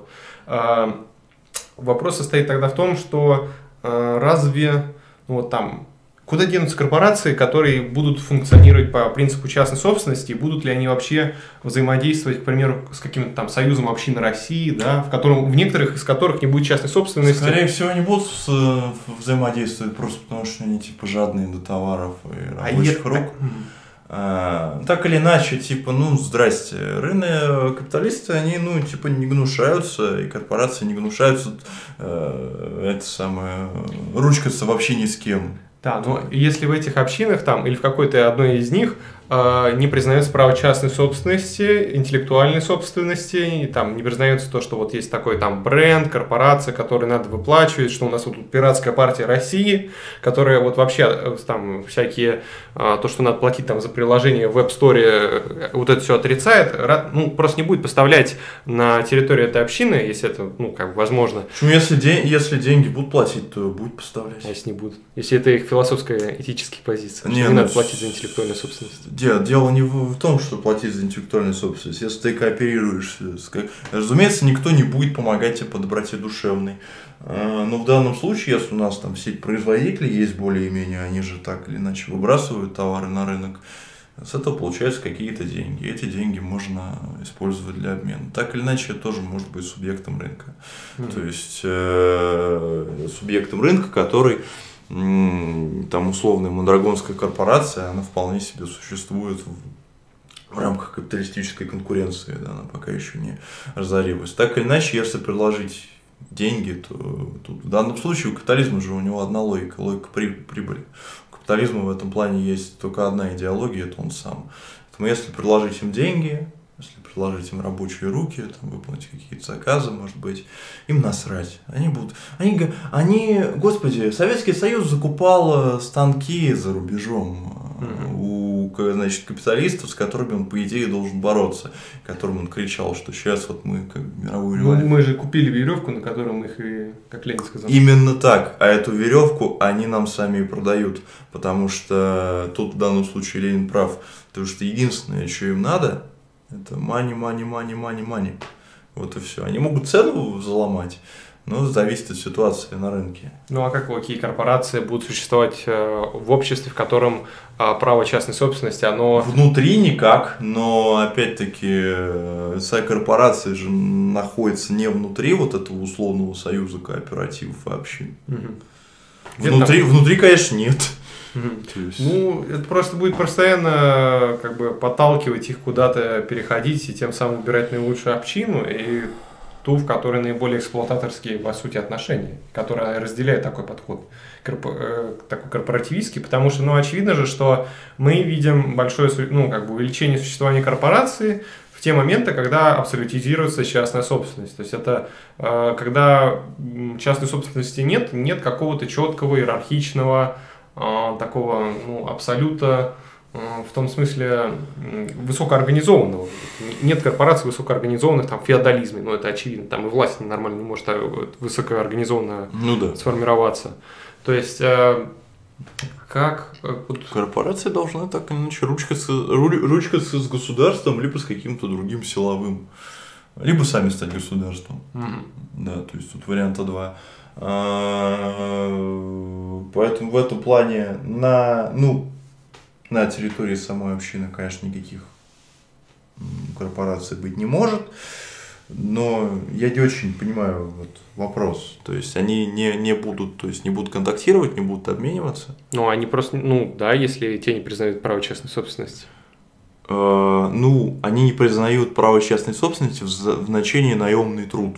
Опять-таки, ты говоришь а, они могут а, признавать, что у этой корпорации, допустим, есть что-то, что им принадлежит, там, я не знаю. Интеллектуальная собственность.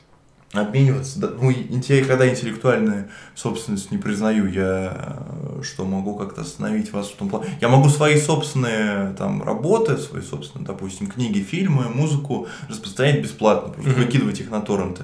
Это все, что я могу делать своей интеллектуальной собственностью. Они свои тоже. Mm-hmm. Ну, вот, э, в этом плане, то есть у нас там, допустим, в нашей там э, Федерации кооператив наемного труда, естественно, нет. Ну, у них есть, вот они вот такие вот нехорошие. Но в данном случае, если мы им что-то можем предложить из того, что мы производим, они вполне вступят на, ну, в рыночные отношения. Другое дело, что конкуренцию могут и не выдержать вот эти вот кооперативы, да, или как-то измениться, но это уже другой вопрос. Mm. У меня такой будет э, вопрос, немножко возвращающий нас к исторической такой тенденции анархизма. Вот, может быть, там вы поправите меня или разъясните.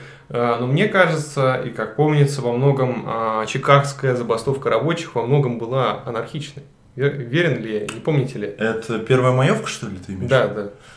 А, ну да, там. Ну там как? Там было громкое дело, что, дескать, кто-то бомбу, бомбу кинул, да потом пятерых, это этот Хеймаркет, по-моему, называется. Да, да, да. Да, э, Хеймаркет, ну так, а в чем вопрос еще? Ну вопрос в том, что, ну как бы это сопряжение левых и анархизма, я скорее имел в виду то, что нет, это просто левый анархизм. Когда, когда я говорю постлевый анархизм, я говорю просто о том, что я себя стараюсь выписывать из левых и записывать в постлевые, потому что левачество нужно преодолеть. Но те-то ребята, ну, они более алдовыми, как бы, ансиндами, скорее всего, по крайней мере. Mm-hmm. Я не очень активно э, смотрел эту тему, да, у меня была как-то в детстве э, книжка «100 великих казней», и там был про чикагских анархистов, в том числе, mm-hmm. про первую маевку. Ну и я, соответственно, когда понял, что вышел из шкафа и понял, что, короче, я, походу, Анхрист, вот, я тоже начал про них прогугливать. Ну, это, это типа, это да, это была, ну, не только анархия, это рабочая забастовка. Рабочие, как правило, э, не очень идеологически заряжены, по крайней мере, не всегда. То есть в этом плане э, про одно из преимуществ моей идеологии состоит в том, что она прекрасно может работать, идеологии, да, в кавычках, что она прекрасно может работать и без меня.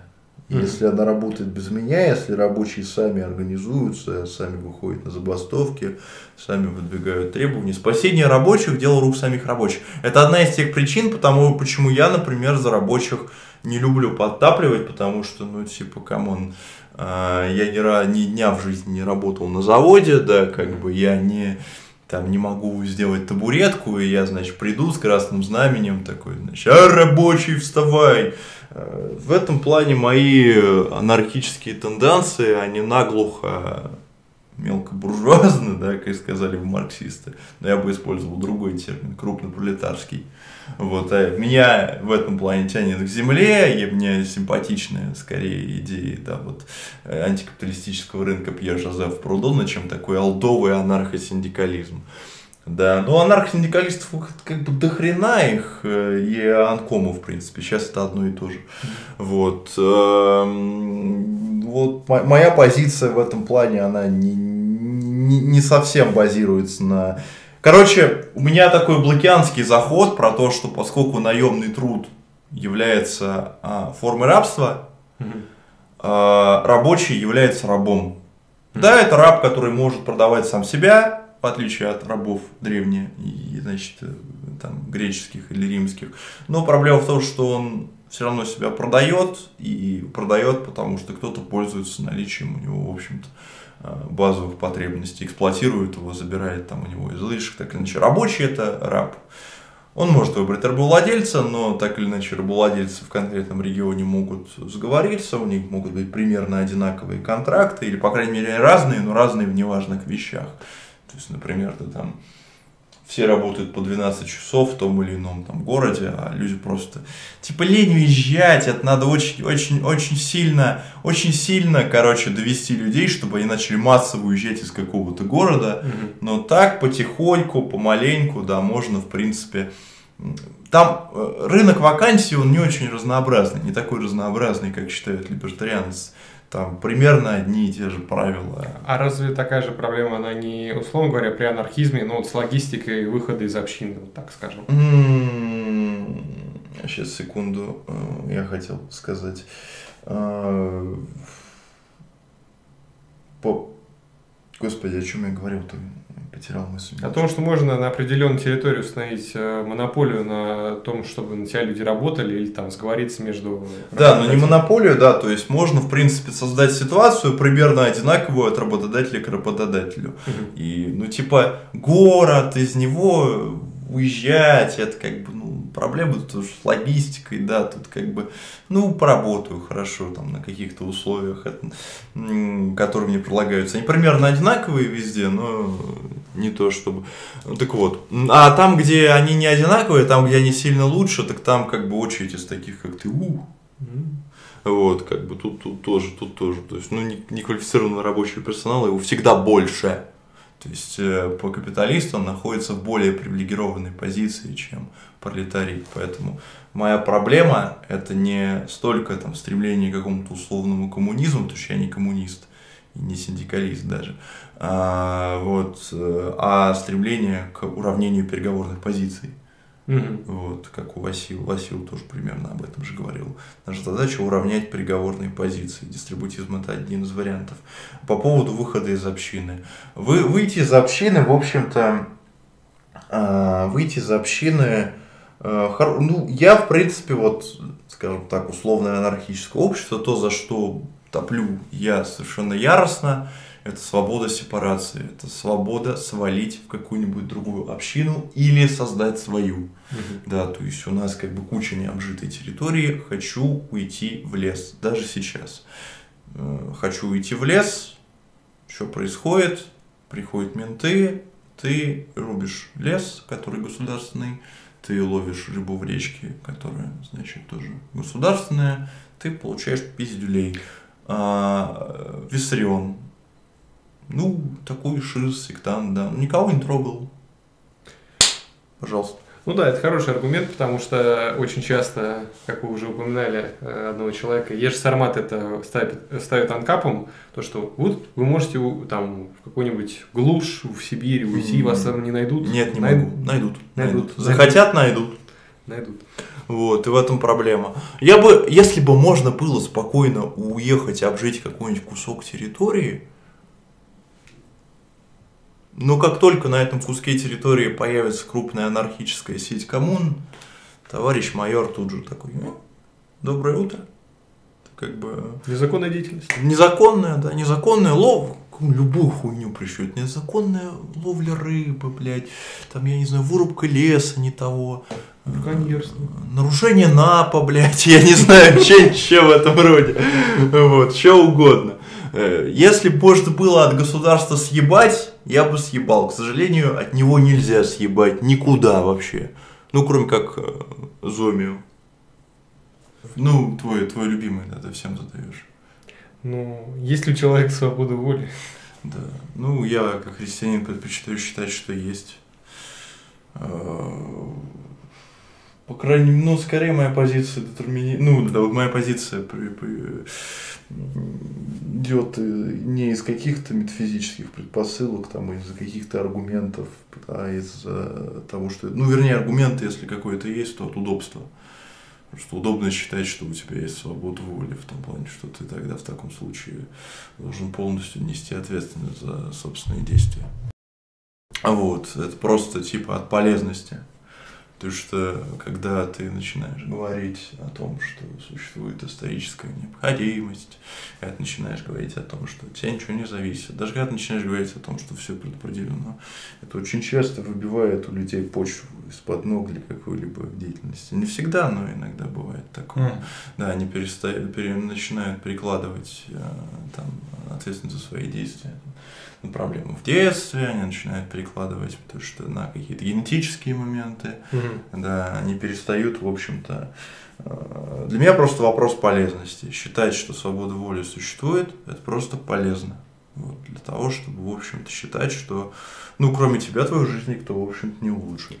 Ну, мне кажется, в этом смысле есть такая довольно как бы укорененная, закоренелая проблема в том, что когда мы судим о людях, мы как бы под проблема, как, как бы ни странно звучало, судим в первую очередь о том, что само за себя отвечать не может, потому что оно существует в силу некоторых а, вещей, которые ей сам, ну, они сами ей не убираются. Ну, я про вот личность.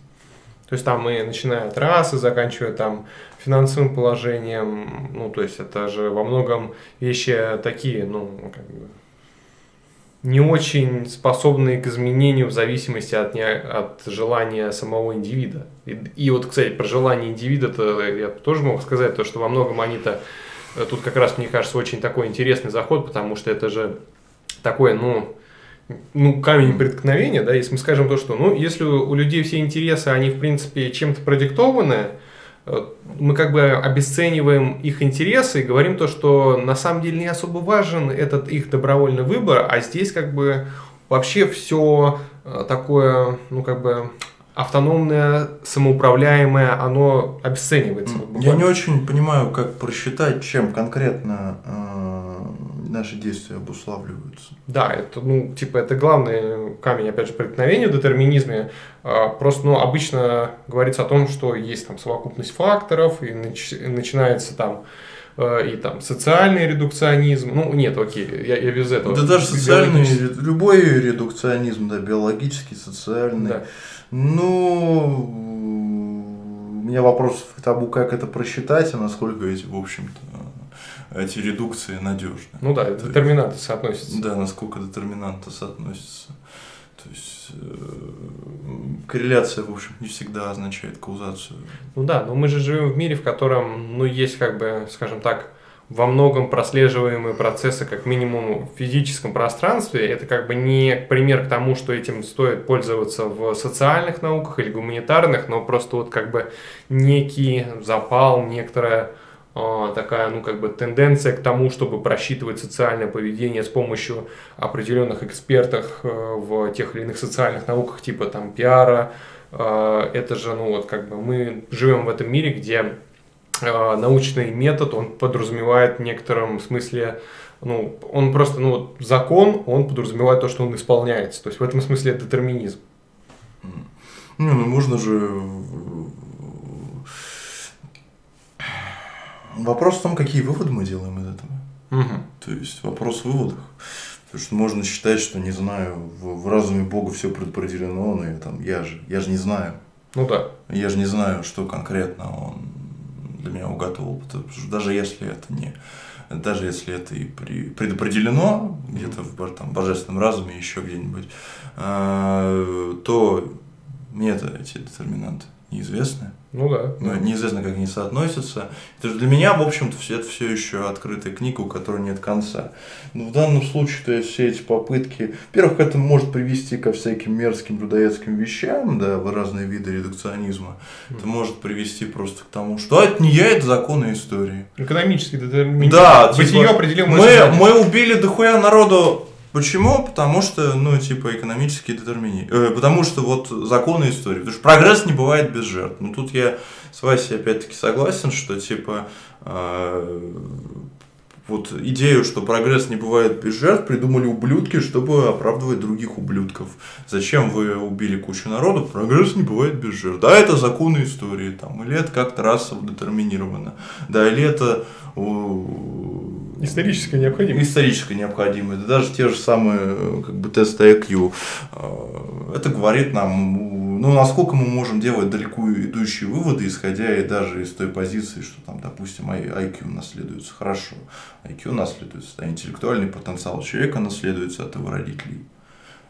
Если не делать из этого никаких далеко идущих там, людоедских выводов, то никаких проблем с этим тезисом нет. Угу. Все люди разные, интеллект у них тоже разный. Я уверен, что даже людям с низким интеллектом. Во-первых, э, интеллект может быть низкий, потому что из-за социальных условий, потому да. что IQ, например, зависит от того, как ты хорошо ты кушаешь. Вот. В а детстве, особенно. В детстве, да. IQ зависит в том числе от твоего возраста, потому что, ну, деменция может случиться какая-нибудь, mm-hmm. еще что-то в этом роде. Вот. Эм, и хорошо, там, люди детерминированы биологически. Я согласен, потому что ну, это прекрасно, что люди, ну вот не детерминированы биологически, а вот э, то, что люди разные биологически, mm-hmm. даже что они разные, это прекрасно, это делает мир разнообразным, это делает мир интересным. Какие-то люди действительно, у них есть там более э, хорошие таланты организаторов, но их можно выбрать на должность управленцев, на должность организаторов. Вот какие-то люди более хорошо стреляют из винтовок, добро пожаловать в ополчение. Э, там какие-то люди там более физически сильные, но не очень умные, но я думаю, они, если они им найти правильную работу, связанную, например, со строительством, да, и вот они могут получить удовольствие от этой работы, да, а вот удовольствие от чтения Гегеля они не получат, они просто не поймут и так далее, или от чего-нибудь еще в этом роде. Ну, вывод тут, тут как бы он в некотором смысле сам напрашивается в том, что если мы говорим о том, что есть какие-то связи, хоть, возможно, не прослеживаемые, гипотетические, просто нами придумываемые, да. ну, как, какими являются такие научные законы в ну, привычном понимании, да, э, из этого же, ну, как бы, делаются выводы об основании того, что если у нас есть закон здесь, он действует с необходимостью, а, как бы ну, скажем так, вот наивно детерминистически думать, то, что они, как бы, эти законы есть везде, но проблема в том, что если мы говорим о том, что в одном месте есть закон, то вероятнее всего вот эта цепочка, которую он запускает вследствие того, что действует, она тоже подвержена довольно сильным, как бы, причинно-следственным связям. Да. В какой, э, ну, типа, в какую сторону еще она детерминирована. Ну да. То да. есть к чему? Потому что, ну, например, какой-нибудь Кропоткин читал про то, что мир э, движется к анархии как раз. Ну, то есть, что, из, вот, а, что у него есть тезис, что не существует утопии, есть нежелание движется к прогрессу. То есть он тоже в какой-то степени подразумевал наличие прогресса. Я против прогресса выступаю, для моей точки зрения, никаких законов в истории ну, не существует. Я даже признаю, вот, что люди, ну это очевидный факт, что люди биологически не равны, но из того, что люди биологически не равны по потенциалу, по какому угодно, по физическому, э, по умственному, э, из этого не следует, что эгалитарное общество невозможно, просто само по себе. Ну да, да. То есть общество равенства возможностей остается возможным. Просто люди, которым лучше э, заниматься физическим трудом, будут заниматься физическим трудом, если найти им правильное применение, правильный труд, они от этого труда будут получать удовольствие. Потому что я, например, на стройке абсолютно бесполезен. У меня нет смысла туда ставить. Но я здесь скорее говорю про вот такое, ну, как бы, очень смешное словосочетание социальное программирование. То есть э, в том смысле то, что если у нас есть политтехнологии, если у нас есть пиар-технологии, если у нас есть ну, окей, подкуп избирателей это вообще из другой области, но все равно, так вот, взглянув политически, а, мы видим то, что люди во многом голосуют не за тех людей, которые их репрезентировали бы достаточно, ну, как бы именно, а, вот, они голосуют скорее подвержены каким-то факторам, которые, ну, во многом mm. приобретены из-за властного положения тех людей, которых пытаются mm. избрать. И как вот, э, ну, я не знаю, там, пройти, как, как я начал это видео, да, из царства несвободы в царство свободы в этом смысле, да, как э, эту социальную детерминативность по поводу воспроизводства какого-то определенного авторитарного шаблона, по крайней мере, окей, в России, э, можно преодолеть, что Но надо оно делать? Не, не во всех обществах, во-первых, ну, да, да, очень часто, очень многие анархистские антропологи, э, Давид Гребер тот же, например, он показывает, что есть пускай общества, которые мы называем примитивными, но есть общества, в которых вот власть, иерархия становится наверху. Это просто стыдно. Mm-hmm. Имеется, есть общества, в которых а, властвуют мертвые цари. В том плане, что люди молятся костям древних мертвых царей, mm-hmm. они как бы правят, но понятно, что кучка костей реально править не может. И здесь у нас остается такой этот вот, как у Хахимбе это было, когда Бог создает некоторое пространство, в котором монархия работает. То есть, но он сам лично ничего не делает. Угу. В этом же смысле Иисус, Хри... Иисус Христос, наш небесный Нестор Махном, как это было у Лапшова. Вот. Э, просто все зависит от того, ну, действительно, существует разные общества даже сейчас, потому что э, Властные отношения вполне возможно могут быть воспроизведены и будут воспроизведены, там, допустим, даже при каком-нибудь мировом анархизме, возможно, он продержится там лет 100, может быть, 200, mm-hmm. а потом опять что-то не так. Есть механизмы контроля, механизмы контроля, ну, цель которых состоит в том, чтобы давать как можно а, меньшему количеству, как можно вот власти, как можно меньшему количеству людей, чтобы каждый член, не член общества имел как можно меньше власти. Но другое дело, что всегда есть харизматики, безусловно, всегда есть люди, у которых лучше подвешен язык. Тут это решается, ну, в отличие от э, там, какой-нибудь буржуазной демократии, да, то, что ты хотя бы человек, которого ты выбираешь, ты его ну, хотя бы знаешь. Угу. То есть человек менеджер на производстве, да вы работаете вместе. Угу. Ты его можешь в случае чего быстро снять. Угу. То есть это ключевые вещи. Иметь возможность поставить человека, которого ты знаешь, в орган местного самоуправления, любого. То есть в данном случае это может быть самый мелкий. Сами системы делегатов, да, при которой мы от каждого там района или от каждого города посылаем делегатов, которые не наделены властными функциями, но при этом они, их задача состоит в том, чтобы донести э, позицию до других делегатов. Да. А, в данном случае. Не знаю, форма принятия решений, при которой у тебя есть возможность отказаться. Угу кто хочет делает, кто не хочет не делает. А, это самое.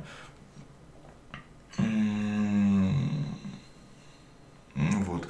А, так или иначе, анархическое общество характеризуется, может быть, тем, что тебе приходится убеждать других в том, что твое решение для них полезно. И в случае, если оно не полезно, существует быстрая возможность тебе снять. Проще говоря, он почему проиграл Махно? То что Ленин вводит НЭП, угу. а, и крестьяне, которые раньше шли из Махно, они уже устали от войны, говорят, все, Нестор Иванович, они там раскрутили гайки, все, мы больше не хотим воевать. А поскольку армия Махно была не призывной, не могла быть призывной. Все, на этом, в общем-то, история э, гуляй-поля закончилась. Угу. Вот. Тут, тут, если самим людям этого не надо, э, никто за них это не сделает. Это, в общем-то, основная пресуппозиция. Ну, а тогда почему вообще стоит, ну, как бы, с вами все понятно, да, Да. а тогда, ну, как бы, может быть, я не прав, но мне кажется, с такой логикой анархизм не особо можно построить. М, Ну, в малых сообществах возможно, но ты как вот что конкретно тебе в моей логике не нравится? Ну, просто, если люди не хотят, чтобы они жили там в ненациональном государстве, без э, харизматика на высокой Какие-то позиции. люди хотят. Не, какие-то люди хотят, да. Но я просто э, этих людей не большинство в том смысле, что эм, даже не буду, ну, как бы опущу э, тему с Путиным. эм, В некоторых районах, а в некоторых государствах временами их было как раз-таки большинство. И проблема в том, что когда люди получают возможность контролировать свою жизнь, как сейчас, например, ну, люди получили базовые права, хоть какие-то, и сейчас государства уже не могут делать то, что они делали раньше. Да, они не могут, э, ну вот в Европе, например, там попробуй э, запрети какой-нибудь там оппозиционные СМИ массово, вот как это, или там закрой в Венгрии спокойно. в Венгрии, да, но я имею в виду вот в Западной странах, да, с развитым гражданским обществом. Там люди умеют бунтовать, там люди знают, как это делать. Французские столкновения с полицией, это просто, ну, типа, доброе утро. А, у людей, люди, которые получили это право, да, у них, как правило, сложно, сложно отобрать. У них, как правило, можно а, отобрать это военным путем. Военное поражение возможно, Э, оно, в общем-то, и было в 1936 году военным, в 1937 да, году военным, и в э, 1921 году тоже оно было военным. Ну, военное поражение возможно у кого угодно. Тут я, пожалуй, сошлюсь внезапно на Михаила Светова, э, да, и с его фразу про то, что мы просто хотим вырвать себе хотя бы сто лет свободы. Вот. А, а я вот, кстати, как раз переходя к актуальной... Хотя бы для какой-то части населения, да, для, для тех, кто готов жить в таком неиерархическом обществе. Что когда ты пытаешься их построить, ну, типа, приходит государство и дает пизды. Ну, он говорит, ну, ребята, ну что вы как бы настроили людей против нас? Мы же выступаем за их интересы, чтобы обеспечить их э, бесплатной медициной, чтобы богатые платили достаточно для того, чтобы бедные могли учиться, э, получать медицинское, получать там э, это, в детсад хоть и очередь, но детсад. Просто я уверен, что все эти вещи, там школы, больницы, могут существовать и на общественных началах, как очень часто это бывает.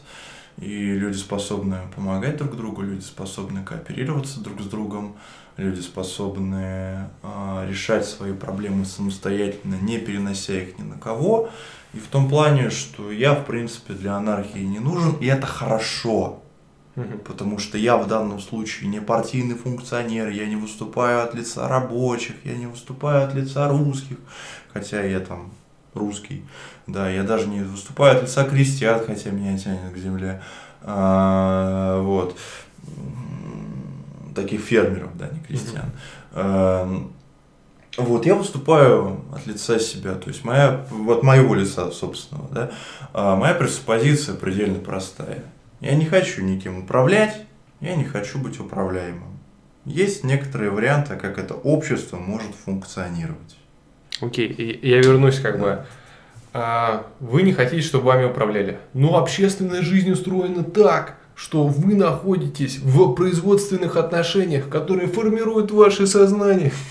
Ну, почему тогда сознание настолько разное? Почему тогда, не знаю, какой-нибудь мелкобуржуазный интеллигент Ленин становится а, вождем мирового пролетариата, а князь Кропоткин вдруг внезапно а, плюет на то, что он князь, попадает в Сибирь, попадает в Сибирь не в ссылку, а служить в Сибирь. Угу. Да, там как раз встречается, что называется, с обычными людьми с такими способами взаимоотношения, да, плюс изучает животных, да, видит у них а, взаимопомощь и кооперацию. И вот этот князь, которому, извините, общественные отношения просто ковровую дорожку постелили к самой лучшей, самой, а, самой лучшей, самой, значит, э, сытой жизни он уходит оттуда. Но это да, разве да. это не закономерно? То есть то, что люди могут сделать выбор, и местами этот выбор продиктован как раз там, окей, ну, там, социальными, культурными установками или э, некоторыми желаниями самих людей, которые культивируются определенными. Не, ну, сказать, что выбор чем-то продиктован социальными, культурными установками, да, но это игра с неизвестными переменными. Ну да. Бог его знает. А какие дворяне, то есть как бы жрицы, царя, все. Какие-то люди, рождающиеся там в, что называется, серебряной ложкой во рту, а, становятся, значит, э, левыми активистами. Какие-то люди рождаются в нищем городке на 500 тысяч человек становятся тоже левыми активистами. У меня есть такие знакомые. Да. Э, какие-то люди, наоборот, нищие, поэтому они боятся потерять то, что они уже имеют, и поэтому не, не надо нам никаких ничего левых, никаких самоуправлений, от, отвалите. Это все игра с очень большим количеством переменных, которые я просчитать не могу. Ну да. Вот. Ну, один человек не сможет, да. Да, в данном случае мне я лучше буду считать, что мир индетерминирован, да, ни, угу. ничем не определяется.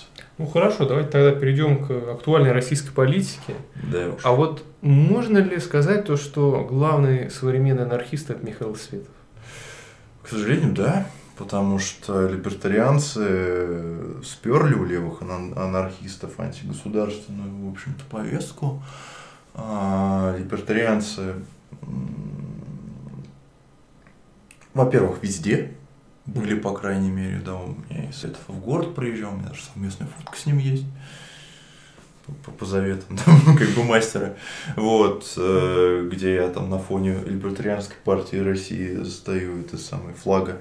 Э, тогда у меня были стихийно левые взгляды, но я не считался анархистом, но меня тянуло на всякие антиэтатистские вещи. Это год три назад был. Вот. Э, причем там чуваки были, мои знакомые в кепке «Make America Great Again», то есть там люди авторитарных взглядов в том числе. Ну, в общем, я там находился на идеологическом перепутье. Да. И Светов приехал в город с лекцией. Световцы тогда были везде, и сейчас как бы люди, вот, не любишь государство, значит, там анкап, левые анархисты, немножко типа так это завяли. Но проблема, правда, в том, что левых анархистов, их как бы товарищ майор очень сильно не любит. Поэтому левые анархисты, они очень часто являются у товарища, сидят у товарища майора на карандаше. Mm-hmm. Причем, если у каких-нибудь русских националистов у товарища майора на карандаше сидят только главные, mm-hmm. там погром какой-нибудь, это точно, ну к нему с обыском приходили, ну, здрасте, да, то у анархистов вот сейчас, ну типа, я знакомый письмо счастья недавно получил. Mm-hmm. Вот как бы, может я скоро получу. Дай бог, конечно, я тут, я реформист, пацифист, христианин, как бы мир, дружба, жвачка, любовь. Горбачев. Да, для меня самое, самое страшное наказание в общине это астракизм и все. То есть я даже против там смертных казней, расстрелов. Ну а как можно это предотвратить, если не сильным централизованным государством? Э, сильно централизованное государство просто делает хуже. Наши методы должны соответствовать нашим целям, я считаю. Наши цели должны соответствовать нашей морали. Я не могу как бы палкой загнать человечество в анархию, да, и в анархизм. Я могу только предложить, я могу способствовать созданию тех же самых кооперативов, издавать литературу, пропагандировать в конце концов анархизм, э, так или иначе. То есть, ну, делать все вот вещи, которые делаешь, что можешь, короче. Угу. вот. Нет, ну, окей, а вот между э, возможными сценариями, где в одном э, случае у вас есть сильно авторитарное левое правительство, которое выступает в кавычках с гуманные как бы интересы, при этом, ну, на удивление в российских реалиях представим, что оно не будет за э, жесткую как бы, там, наказательную систему, там исключительную меру наказания, высшую меру наказания, то есть, короче, за расстрел и там подобное. И э, вариант, где у вас есть там довольно большое количество коммун, общин, и в некоторых из них распространена там смертная казнь за какого-то рода преступление, ну, как бы, которое... На территории государства, получается? То есть автономные зоны? Ты имеешь в виду? Ну, ну, к примеру, они объединены там каким-то надгосударственным федеративным договором. Чем ну, федерация общин, допустим. Угу. И вот в, в некоторых из них есть э, практика смертной казни. Вот у вас Ну и? А какой лучше? А, а ты, ты имеешь все, понятно. Ты имеешь в виду один сценарий, значит, когда... Хороший вопрос. Ну, наверное, смертная казнь в некоторых случаях может быть позволит, смотря за что. То есть там, с моей точки зрения, если чтобы осудить человека на смерть, он должен очень сильно накосячить. Да не, а праваки могут там вообще, знаете, ну вы знаете, какие критерии они могут выдвинуть. Да. Не, ну, моей точки зрения, это вот, не знаю, надо быть каким-нибудь Александром Списивцевым, чтобы чтобы получить смертную казнь. Да. Э, часто этого самого астракизма достаточно, но в случае чего можно, там, я не знаю, у пуштунов есть э, традиция, ну, не у пуштунов, по-моему, у этих маджахеды, когда советских пленных отпускали, они им иногда указательные пальцы отрезали, вот здесь немножко, угу. чтобы те не могли на курок нажимать. Ну, типа, если это какая-то вооруженная банда была, можно было так с ними разобраться. Что-то подобное было вроде во время Столетней войны у британцев с французами. Да, просто как бы вот какая-нибудь банда приехала там с огнестрельным оружием, ну так или иначе, ополчение отбилось у нас раз там это э, взяли их, ну, чтобы больше не вернулись, мы вас живыми отпускаем, только немножко пальчик почикаем. Не, это, это как бы ситуация, знаете, я просто, вот вы, возможно, догадываетесь, я же радикализирую обстановку не просто так, потому что в одном случае у нас есть жесткая вертикаль с четко установленными правилами э, большого, большого государства, большого государственного вмешательства Государ... под, под госу... гуманистическим загонщиком. Ну, государство всегда отчуждено от интересов, коллективных интересов, во-первых, не существует, раз. А во-вторых, э, даже если бы они существовали, где гарантия, что человек, называющий себя представителем, э, представителем, значит, пролетари... Э, пролетариата, да, мнение пролетариата, э, ну там, или человек, говорящий от имени интересов русских, mm-hmm. от имени интересов пролетариев, от имени любых коллективных интересов, коллективных интересов граждан страны, где гарантия, что он хоть что-то знает об этих интересах? Особенно если он является чиновником там парламентским. Это очень смешное, смешное словосочетание для человека, шарящего в политике. А, парламентский чиновник, ну, я, я думаю, вы про депутата сейчас. Ну да, про депутата, извините. Ну, да, я, нет, э, чиновника плюс э, запятая парламентария. Да, я да, раздельно да, хотел да, сказать, да. да, мне просто, просто вот запятую забыл поставить. Извини, я ну, уже окей. немножко немножко. Да ничего. Так вот, и вот у нас есть э, государство либо под гуманистическим загончиком без смертной казни, а есть у нас конфедерация общин, в которой, в некоторых из которых там смертная казнь практикуется классовым врагам, расовым врагам. Ни к чему не призываю. Там, это, какой да. вариант лучше? Конфедерация общин, но я не понимаю, в чем проблема классовым и расовым врагам уйти в ту общину, где просто их не казнят. Ну а если, скажем так, они проявили вот эту свою сущность посредством того, что они совершили в этой общине преступление, свойственное этой коллективной идентичности, и поэтому они причисляются к ней, и поэтому к ним применяется подобное наказание. А, не были согласны на такие правила игры? Ну, представим, да. Ну, если они согласились на правила игры в этой коммуне. Правда, проблема с конфликтом поколений, если угу. я в этой коммуне родился. Угу. Да, что мне в таком случае делать? Но в целом, как бы, я не понимаю, зачем их убивать вот именно. Ну, чтобы они как бы больше не вредили подобным образом всему человечеству, условно говоря. Ну, чтобы они не вредили нам. Махновцы с этим разбирались, э, просто они валили старший командный состав, если за него не вступали свои солдаты. Mm-hmm. Солдат пускали. Может, это глупый план, но как бы принцип примерно такой. Человека, мне кажется, можно сделать безопасным. Ну, типа какой-нибудь буржуазия без собственности частной, да, с наемным трудом, она безопасна. Ну окей, и просто у меня как бы был стандартный вопрос, типа, какой из этих двух сценариев лучше? Ну, наверное, все-таки э, конфедерация общин. Окей. А, то есть это как морально позволительно жить в мире, в котором присутствуют люди, у которых настолько разная от тебя метафизическая там, позиция по множеству вопросов, гносеологическая там, позиция, политическая позиция, что они прям вот, ну, как бы, ну, не от мира сего, по твоему, по твоему взгляду. Да. Ну, типа, и, ну, все же не могут быть похожими на меня ну, по взглядам. Конечно. То есть в этом плане и мир будет скучный, если все будут как я. Да, ну вот смотрите, а вот такие как бы люди, люб, э, любящие универсализировать, они скажут, что Вообще, ну мы же наблюдаем некоторые очевидные, объективные, общенаблюдаемые, общепроверяемые, универсальные истины. Почему, исходя из них и отталкиваясь от них, мы не можем строить наше справедливое общество, которое, в свою очередь, будет не анархичным? Хотя, конечно, я понимаю, то, что вы сейчас скажете, ага, то есть, ну так, тогда-то почему оно не может быть анархичным, если, на мой взгляд, как раз справедливые принципы, они позволяют построить только анархическое Да, то есть тут можно сказать, почему стрелочка смотрит туда, а не туда. Но в целом, как бы, тут важно, какая у него будет цепочка рассуждения. То mm. есть, если это будет базироваться на, ну, допустим, такой странной вещи, как э, настояние на том, что история движется по законам логики гегелевской, да, то, ну, типа, это очень спорно и основано ни на чем. Вот, как не общенаблюдаемый. Да, это не общенаблюдаемый, извините. Там общенаблюдаемая тенденция, что все люди тупые, там общенаблюдаемая тенденция. Что, что за тенденция, как она обоснована? Но я, в принципе, в прогресс не особо верю. Ну да, здесь... Я отстаиваю анархию, потому что она мне нравится, и все. Mm-hmm. Потому что история так движется к ней. Mm-hmm. Ну, то есть, а я вот, знаете, вот эта линия вопроса, она все время как прослеживается в некоторых из моих вопросов.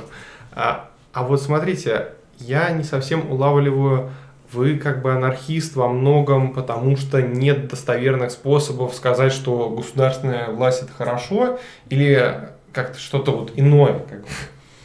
Ну, я анархист по множеству причин, ну, в том числе и по личному, что меня там власть портит. Потому что сказать, а кем ты управлял в своей жизни? Ну, власть, она может быть по-разному проявляться, я уже говорил об этом, что может быть в маленьком трудовом коллективе и в отношениях, и где угодно. Вот, во-первых, меня власть портит, да, мне это вредно, мне это противопоказано, то я в мудака превращаюсь. Вот. Э, во-вторых, э, ну, все-таки причины, которые, ну, религиозная причина, да, я все-таки э, исхожу из своих христианских убеждений что Господь создал всех людей равными, что нет ни Елена, ни Иудея, и все, во всем Христос. Э, не, не, ни, ни раба, ни свободного тоже нет. То есть, не, господи, как бы дословно. Ни, ни иудеи, ни мужского пола, ни женского, ни раба, ни свободного, все и во всем Христос. Ну, я в данном случае хочу быть хотя бы в этом последовательным, да, чтобы все и во всем Христос, чтобы все были равны, по, по крайней мере, по, вот, по возможностям, по положению. Чтобы, да, чтобы никто не оказался равнее. Да, чтобы, да, чтобы все, все, все и во всем Христос как бы был. Угу. Что, вот это религиозные взгляды. Ну и плюс ко всему, да, я не верю в э, хороших управленцев. Ну, то есть вероятность выпадения хорошего управленца это очень-очень мала. Это как там единичка на 16-гранном кубике, может быть, даже. Mm. И, вот. Я не верю в хороших управленцев, я не верю в то, что управленцев не портят, я верю просто в то, что лю- э, власть не портит. Может быть такое, да, может быть хороший управленец, который вот проправил идеально всю свою жизнь, не испортил mm-hmm. ему ничего. Вероятность малая во-первых. Во-вторых, э, ну, я считаю, что люди сами должны управлять собственной жизнью, и от них ничего не должно быть отчуждено. Да, они могут совершать ошибок, но человек, который будет стоять выше, тоже может совершить ошибок. Угу. Все могут совершить ошибки. А вот смотрите, вы говорите то, что, ну, как бы вы верите в то, что хороших управленцев не бывает, но окей, а вот как... Э... Идеальных, я бы даже сказал. Да, идеальных не бывает.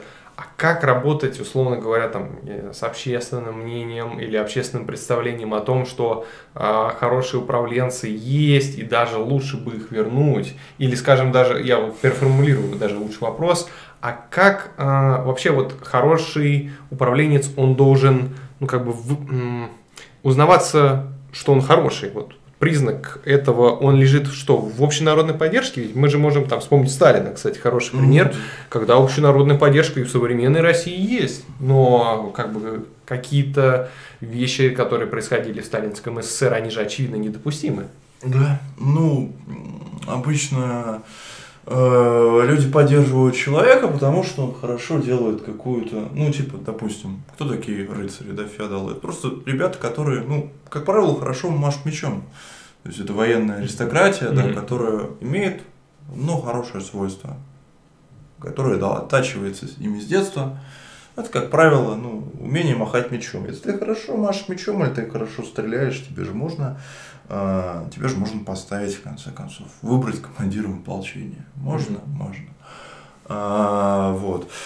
Подобные люди, то есть, как бы, хорошие управленцы есть, но пусть они исполняют конкретные задачи. Хорошо, можно это переформулировать так. А вот стратегически как понять, какой хороший управленец? Может быть, он просто будет, ну, как со Сталином, там, у тираном, там, диктатором, вот, все это делает. А, а, а и как бы общенародная поддержка есть, при этом мы же понимаем, что там типа ущемление личных свобод. Если бы там люди тогда жившие как бы оценивали условно все это происходящее, они же, ну, многие с негативным контекстом мы подмечали в том смысле, что эм, как бы, а вот как понять, что управленец хороший, да, если бы, окей, вы его увидели, про, там, я не знаю, как бы вы, вы его проверили в том смысле, что, э, ну, как бы люди же ошибаются в хороших управленцах. Вот, кратко говоря, такой у меня тезис даже.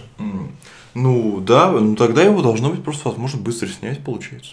Ну, а, е, ну, ну, если, если он убедил всех, что он хороший управленец, на самом деле плохой? Ну вот, окей, Сталин пришел к власти. Он всех убедил то, что он хороший управленец. Все считают, что он хороший управленец, хотя делает он... Ну зачем ему тогда аппарат насилия подавления, огромные инструменты террора? Зачем? Ну, чтобы проводить там диктатуру пролетариата и борьбу с классовыми врагами, которые на, на, это, в государстве еще больше а как бы становится ее, и для этого нужно новое, как бы, там, при, ленинский призыв, но пораньше не Не, ну внешние враги-то я понимаю, а внутренние это в принципе, это, ну типа классовым врагом был Ежов? Твой, твой классовым врагом были твои же генералы? То есть э, про проблема в том, что ну, если ты хороший управленец, то э, и ты то тебе, в общем-то, не нужна, получается, система насилия и подавления, чтобы убеждать всех в том, что ты хороший управленец. как, в общем-то, и не нужна Ну, пропаганда. окей, а вот Уго Чавес, он хороший управленец? Понятия не имею. Окей, а, есть вот левые диктаторы, которые убеждают людей в том, что они крутые, раздают всем блага, Ну, Туркменбаши, кстати. Они, они, ну, у них нет альтернативы, имеется в виду, что нет свободных СМИ, которые могли бы это тезис оспорить. Мгм. В данном случае здесь я и говорю, что свобода СМИ, она важна, нужна и, я бы даже сказал, необходима. Ну, люди же убеждаются в том, что они хорошие управленцы. А они убеждаются посредством того, что критики нет. То есть, как бы, если только один источник информации, то, ну, да, убеждаешься, что просто альтернативы нет, что там, не знаю, кругом враги, вокруг все хуже. Это вещь, ну, для, для таких вещей нужен общественный контроль, нужен контроль над профсоюзами и контроль профсоюзов. Да, для таких вещей нужна свободная пресса, даже и не левая, в общем. Ну, такие ли- либеральные, скажем так. однако. Да, нужны, необходимы вот эти философские либеральные свободы. Это свобода совести, свобода собраний. Просто необходимо, чтобы как раз вот э, у вождя была конкуренция с кем-то. Да, чтобы он пр- продолжал убеждать. Но при анархизме, типа, э, ты по большей части гла- ну, за- голосуешь за задачу, а не за то, чтобы какой-то чувак всеми управлял вообще. То Мгм. есть такое, в принципе, может быть, не знаю, старейшина общины, то есть вот мелкая община. Но у него, а, мелкая община, б, он, э, его, в принципе, можно быстро снять, в, из коммуны можно уйти, если себе в ней плохо живется, э, забрав с собой, да, свой там рюкзак полный личных вещей, какие-нибудь там, я не знаю, книжки перевести, не подготовиться к переезду, чтобы там транспортная компания тебе Ну, из- окей, это Да. понятно. Ну вот, окей. А Люди в там, Туркменистане говорят, Туркменбаши отличный лидер, нам все очень нравится. И даже если бы у них была возможность его сместить э, там, буквально там, за несколько дней, А кому- они бы все равно этим не воспользовались. А кому они это говорят? А- Они, ну, как бы, вот, к примеру, людям, которые спрашивают там общественное мнение, социологическое. Потому что а, это же, ну, я так думаю, с точки зрения анархизма, анархизма, они находятся в некотором ложном сознании относительно того, как бы они могли жить, и как э, политическая, общественная Ну мысль да, и вполне жизнь возможно, они не видят альтернативу. Как люди, которые э, ну, говорят о том, что там без государственного общества невозможно. Просто привыкли в нем жить. Мгм. Да, государство существует, существовало, во-первых, не всю историю э, человечества, и большая часть истории человечества не существовала. Более того, есть, ну, в современном мире есть там зомия, да, это огромный кусок территории, да, в горы, там много гор, да, и Мгм. там никакого государства вообще не было никогда, Мгм. просто что сложно добраться. А, вот. Есть э, места, где люди живут без государства. В современных государствах, по большей части, живете без государства. А, Товарищ полицейский, ну, по крайней мере, в западных странах, появляется только вот для того, чтобы вам выписать штраф за неправильную парковку или что-нибудь еще в Мгм. этом роде. Да. А вы как-то вот связываете, ну, как бы, а что вот надо делать, что идти против воли народа, условно говоря, и даже если мы уберем коллективную идентичность, против воли каждого индивида жить в том государстве, в котором есть диктатор? Нет, но если хотите жить в государстве, в котором есть диктатор, что я могу сделать? Я могу только предложить альтернативу. Но, скорее всего, моя альтернатива до вас не дойдет. да. Скорее всего, вам не дадут выйти из вашего, в общем-то, государства, потому что там, как правило, закрытые границы Мгм. У таких государств. Ну, на вес точно. Да, и это, это проблема. Вот это ключевая проблема, в том числе и с коммунами. Если там будут границы закрыты, если там а, не будет возможности сепарироваться, не будет возможности выйти, ну, хотя бы переехать в другой город, в котором, может быть, менее жесткие правила. Можно же, в принципе, договориться о любых правилах, а, практически любых. Мгм. Да. А, Но в целом э, должна быть возможность сепарироваться. Может быть, должна быть налаженная система, там, не знаю, с- чтобы люди жили с теми, с кем они хотят. Мгм. Ну, а вообще существует некоторая необходимость свободы слова, может быть, там, у- урезаны в каком-то смысле на э, территории всех общин? Наверное, полной свободы слова достичь не получится, потому что не получится практически нигде, ну, кроме разве что, наверное, США, да и то. А, Щас мы видим. Да, сейчас там, да. Ам, Вот. Корпоративной культуры. Как бы да, я не относился к правым, я считаю, что цензурить их не нужно. Просто у меня, знаешь, по поводу сталинистов тоже была такая позиция, что сталинистов не надо цензурить, просто надо дать говорить. Как правило, когда он открывает рот, ну, он себя дискредитирует. С правыми не так, по крайней мере, не со всеми. Вот. Ну, с правыми бывает интересно спорить. У правых могут быть какие-то аргументы. Я бы хотел их выслушать, в конце концов. Если там аргументы идут к тому, что мы хотим сохранить свою... Очень многие люди просто являются правыми, потому что они там хотят сохранить свою культурную национальную идентичность э, религиозную. Я тоже Типа, я все еще русский, я все еще христианин. Но для этого не обязательно там быть каким-нибудь охуительным сторонником э, потомственных диктатур, автократических помоек или прочих подобных вещей. А, а если отец хочет там сохранить от влияния свою дочь? Вот таких культурных, новомодных тенденций, общественного мнения, которое может ну, это представляться. Сложный вопрос, с какого момента мы считаем, что ребенок может да, да. Э, решать за себя. Субъектом быть. И тут опять противостояние семья-общество, потому что я скорее делаю ставку на семью, но родители разные бывают. И тут мне скажут, что нет, от литворного влияния нужно спасать. Вот как бы если отец сексист, гомофоб, расист, то надо его, короче, вырвать из семьи. Проблема в том, кто решает, какие вещи являются запрещенными. Мне тоже не нравится сексизм, расизм и гомофобия. Но проблема в том, что типа а, как бы получше сформулировать. Ну, гомофобия мне не нравится в том смысле, что мне плевать, кто с кем спит. Mm-hmm. Мне, то есть на это плевать. Да, они живут во грехе, ну, это не мое дело.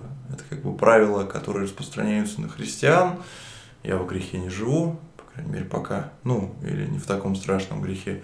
Вот. Эм, вот. Ну... А проводите ЛГБТ-парады? По поводу ЛГБТ-парадов, если местные не хотят видеть ЛГБТ-парад, значит ЛГБТ-парада быть не должно. Если местные хотят видеть ЛГБТ-парад, значит, значит, окей, хорошо. Угу. Опросите. Сделайте опрос. А у нас есть муниципальное право, которое, к примеру, под контролем правящей партии? А, не, ну если в государстве, то да, я все-таки рассуждаю, рассуждаю о гипотетическом свободном ну, да, да. обществе, да. Типа, окей, вот кто-то хочет проходить с радужными флагами. Ну, тут у нас так, ну, скорее всего, в какой-нибудь коммуне, который построен вокруг церкви, ну, это, скорее всего, будет представляться другие площадки. Да, будут, будет, будет высказано, что убивать и бить никого нельзя, ну, и мне, для моей, с моей точки зрения, должно э, сепарироваться, ой, должно решаться просто легкостью передвижения. Да, какая-то коммуна является религиозной, гомофобной, даже в рамках одной и той же федерации. Угу. Переезжай в другую. Да, где-то э, у нас атеисты Кропоткинцы, да, которые там церкви жгут. Добро пожаловать, не знаю, там, в общину Святого Петра, что-нибудь в этом роде. У нас тут церковь. В данном случае конфликт интересов между личностью и обществом, он какой-то степени до конца, наверное, не будет никогда разрешим. Ну, как не бывает бесконфликтного общества. Да. Анархическое общество – это не то общество, в котором тебя там не могут ударить, в котором тебя не могут убить, в котором тебя даже не могут обокрасть. Просто я считаю, что в анархическом обществе красть невыгодно и убивать невыгодно. И мотивация, в общем-то, меньше. Но есть люди, которые не пользуются выгодой. Да, есть люди, есть люди рациональные, есть люди больные, есть люди, которым просто нравится. Ну, к таким людям применяются санкции. Применяют санкции в виде как минимум астракизма. Mm. Да, там, если человек очень любит палить, есть нерадикальные методы, да, есть радикальные методы в виде расстрела, я его не одобряю, но, в принципе, возможно, есть, ну, Всем известно. Могут коммуны быть со смертной казнью. Mm-hmm. Я не сторонник. Я понимаю, что в некоторых случаях она может быть необходима, но для меня очень много нужно сделать, чтобы получить пулю. Ну, нужно быть Александром Списивцевым, Андреем Чикатило или кем-нибудь из этой э, Джеффри Дамером. Вот, mm-hmm. как бы. А, вот, а, поэтому мое наказание за такое это либо какие-то работы, либо астракизм, либо, ну, если у нас деньги сохраняются, денежный штраф. Угу. То есть можно там за убийство отплатить, как в Древней Руси. Зависит от статуса. Нет, я, я против кровной мести, но, возможно, будут сообщества, в которых будет кровная месть распространена. Я против такой, таки, ну, я не, не, не хотел бы там жить, Но мне кажется, что если какая-нибудь... Ну, нельзя всех сделать вот мейнстримными скучными леваками, да. Нельзя всех заставить кушать э, жуков и жить в кливингах. Да, нельзя заставить просто так взять и отказаться от своей национальной, культурной э, идентичности. Но я считаю просто, что все эти вещи не противоречат. Для меня священной, священной является свобода сепарации. Ну и свобода в том числе и критики. Но как это будет работать конкретно, да, есть же ну, программа максимум, программа минимум. Да, программа минимум это вот дистрибу, ну, дистрибутистская модель создания инфраструктуры, распространение книг, пропаганда, все то, что вот про легальное поле деятельности в России, да, все то, что, чем можно заниматься легально. Да. Про анархизм можно рассказать. Вот «Хлеб и воля», хорошая книга, возьмите, там, почитайте, очень интересно. А, этим вещами можем заниматься сейчас. Угу. Да. Это законно, это ненасильственно, это может привлечь новых сторонников. Люди, которые... Ну, людей нужно призывать не изучать анархизм, людей нужно призывать к самоорганизации. Угу. Соберитесь, отреставрируйте здание, то есть вот, муниципальное право не может отреставрировать старое здание, соберитесь вместе, попытайтесь его отреставрировать. Да? Не хватает жилья, там, ну, есть ситуации, когда люди сами себе просто дом строят, а, вместе кооперируются и строят угу. на пустыре себе дом вместе, они его как бы, а, вот. А, это самое, а, ну, вернее, проблема с жильем, да. А, управляйте своей жизнью, управляйте своим рабочим местом, управляете своим э, муниципальным, э, своим жильем, да, своим многоквартирным домом посредством хотя бы ТСЖ, да, самоорганизация. Никто, кроме вас, не решит эту проблему, особенно в нашем государстве. Дело в том, что если у нас люди собираются и пытаются построить дорогу, как то помнишь, было, люди там не могли никак построить дорогу, чиновники, mm-hmm. люди такие, ну, давайте мы построим. Построили, на них завели дело.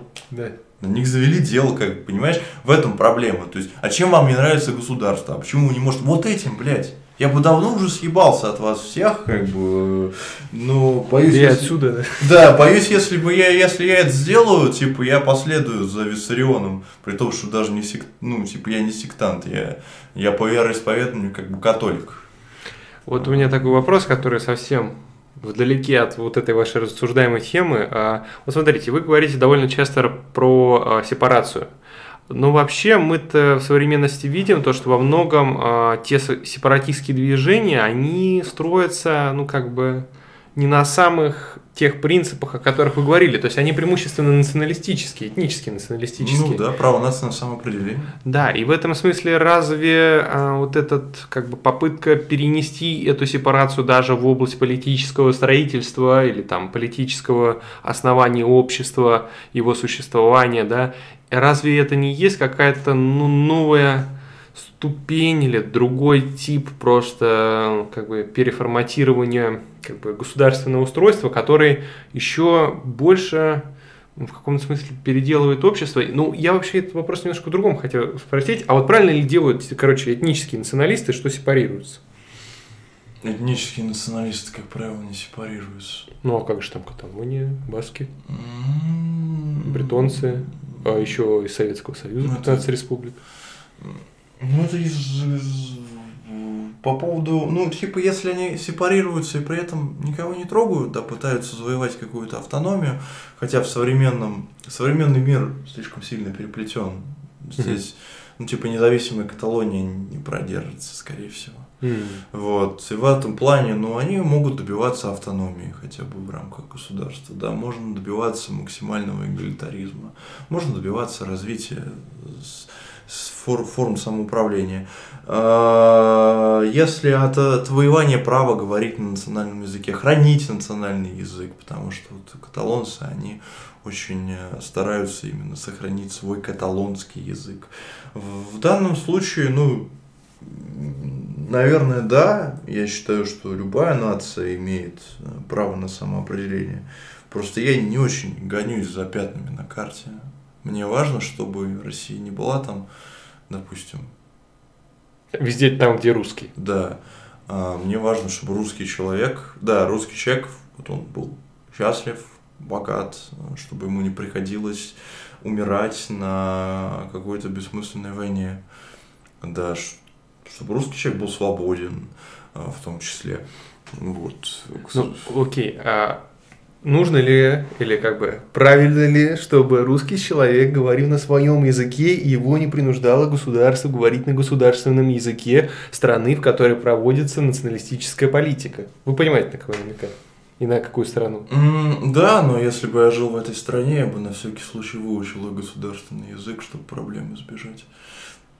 В целом, я считаю, что люди могут, могут говорить на своем языке, но проблема в том, что если ты говоришь на своем языке на зло остальным, ну, типа, как вот тот чувак, из, который на коме языке э, говорил, знаешь эту историю? Нет.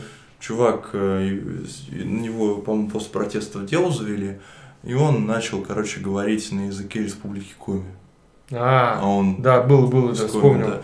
Проблема заключается в том, что типа у нас, правда, по закону дело производства. Ну, понятно, что это был троллинг. А, дело производства ведется на русском. Да. Поэтому тут как бы э, юридические основания были на его стороне, не на его стороне, наоборот. Угу. Вот. А, но желание как бы говорить на своем языке это совершенно естественно и как право народов на самоопределение. То есть, если мое решение крымской проблемы, э, оно очень простое, допустим, да, допустим, у нас решает, ну, меняется политический климат в стране, э, не будем уточнять как, и производ, происходит референдум. Опять. Еще один. Еще один, да. Потому что, ну, этот референдум может быть по поводу какого угодно куска, какой угодно территории, уточнять не будем. Вот, э, референдум по поводу Крыма свободно, там, не знаю, с международными наблюдателями, угу. вот, с миротворцами, там, я не знаю, с... За, за... С, с миротворцами с какой стороны? Ну, с какой хотите, совсем. Не, ну там при, прилетят миротворцы с правого сектора, которые говорят... Нет, что... миротворцы типа синие, это самое. А, синие, вы, я понял, ООН. ООНовские миротворцы, я не знаю. А, вот давайте попробуем еще раз. Хотя это не устроит никого, потому что, ну, скорее всего, мы знаем, как закончится новый референдум. Будет не 99% за 70%, допустим, да, потому допустим. что все, кто хотели, уже давно-давно уехал. Ну да. Да. И типа, ну, не, а, а, окей, а в чем, как вот э, делать-то людям, которые уже живут в стране с националистической политикой, что надо требовать э, федерализации? Да, да, но скорее всего с националистической политики, ну, этого не допустят, да, угу. поэтому, типа, единственный вариант тут, если есть проблемы для легальной, ну, если есть для легальной борьбы площадка, то бороться легально, да, э, если нет, то нет, ну, можно бежать, да, можно использовать какие-то силовые методы, да, как обычно и делают. Mm. Мы их не одобряем, но так просто делают. Mm-hmm. Вот. Я просто описываю факт в данном случае. Когда у людей нет возможности высказываться, они обычно силовые методы применяют. Я все-таки считаю, что пространство для ведения силовых методов должно быть как можно меньше. То есть силовой метод должен быть последний. Да, насилие неизбежно, вы можете сказать. Да, оно неизбежно, но насилие является, в общем-то, последним инструментом политики, с моей точки зрения. А вот Прудон, кстати, в конце жизни был федералистом. А, да, некоторые анархисты отписывают друг э, себя от движа в конце, как Букчин называл себя либертарным муниципалистом. Э, мой, а Прудон федералистом, мы очень далеки от анархии. Мы очень далеки от анархии, поэтому наши реформистские момент, это просто путь к анархии в глобальном масштабе. Угу. Анархию в малых сообществах устроить раз, на, на раз-два. Коллективное принятие решений, коллегиальное, кон, поиск принятия решений посредством консенсуса, любая малая группа, все. Угу. Вот. Э, более крупных ну, сейчас нет как бы каталонского восстания, сейчас нет Махновщины. Сейчас есть э, Рожава, автономный кантон Рожава, да, э, автономный кантон сеть, да, а этот самый, и есть это, как ее, Автономная Чапас, зона... Чапас, Чапас, нет, не час, не час. Час это попытка, но такая не очень удачная. Ну там вокруг часа огромное количество фейков. То есть там правые хуйни наговорили, левые тоже. То есть, ну левые как бы э, Непростительно, они левые.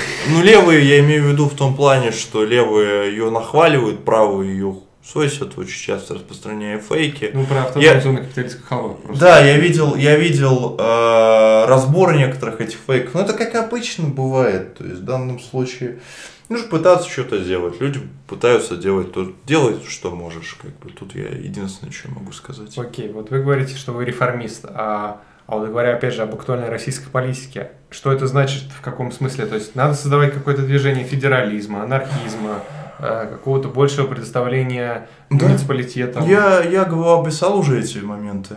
Создание сети кооперативов, Ну, а политическая какая-то борьба. А, Политическая борьба, поскольку ну, рабочая борьба, она не совсем политическая. Рабочая борьба, профсоюзы, этим должны заниматься рабочие, не я. Если я приду, ну, типа, это будет очень лицемерно. Карикатурно. Да, это лицемерно. Я не рабочий, я на заводе не был когда мне вот сидеть, говорить о проблемах рабочих, спасите рабочих, делу самих рабочих, призывать людей к самоорганизации, общественная инициатива, при, приюты для животных, я не знаю, что угодно. Мгм. Вот, что угодно. Вот все, что мы можем взять в свои руки, легально, а, естественно, да, а юридически мы можем довольно много, на самом деле, взять в свои руки. Надо это делать. Надо со- Ну, в общем, если была бы возможность у анархического движа делать какие-то политические действия, как, наверное, у Не, не делают политические действия, есть политические движения, Мгм. а, но они, как правило, в общем-то... маргинальные. или- Не, не то, что маргинальные, они не маргинальные, они, как правило, солидаризуются с Мгм. какими-то вот такими, ну, классическими левыми вещами. РП.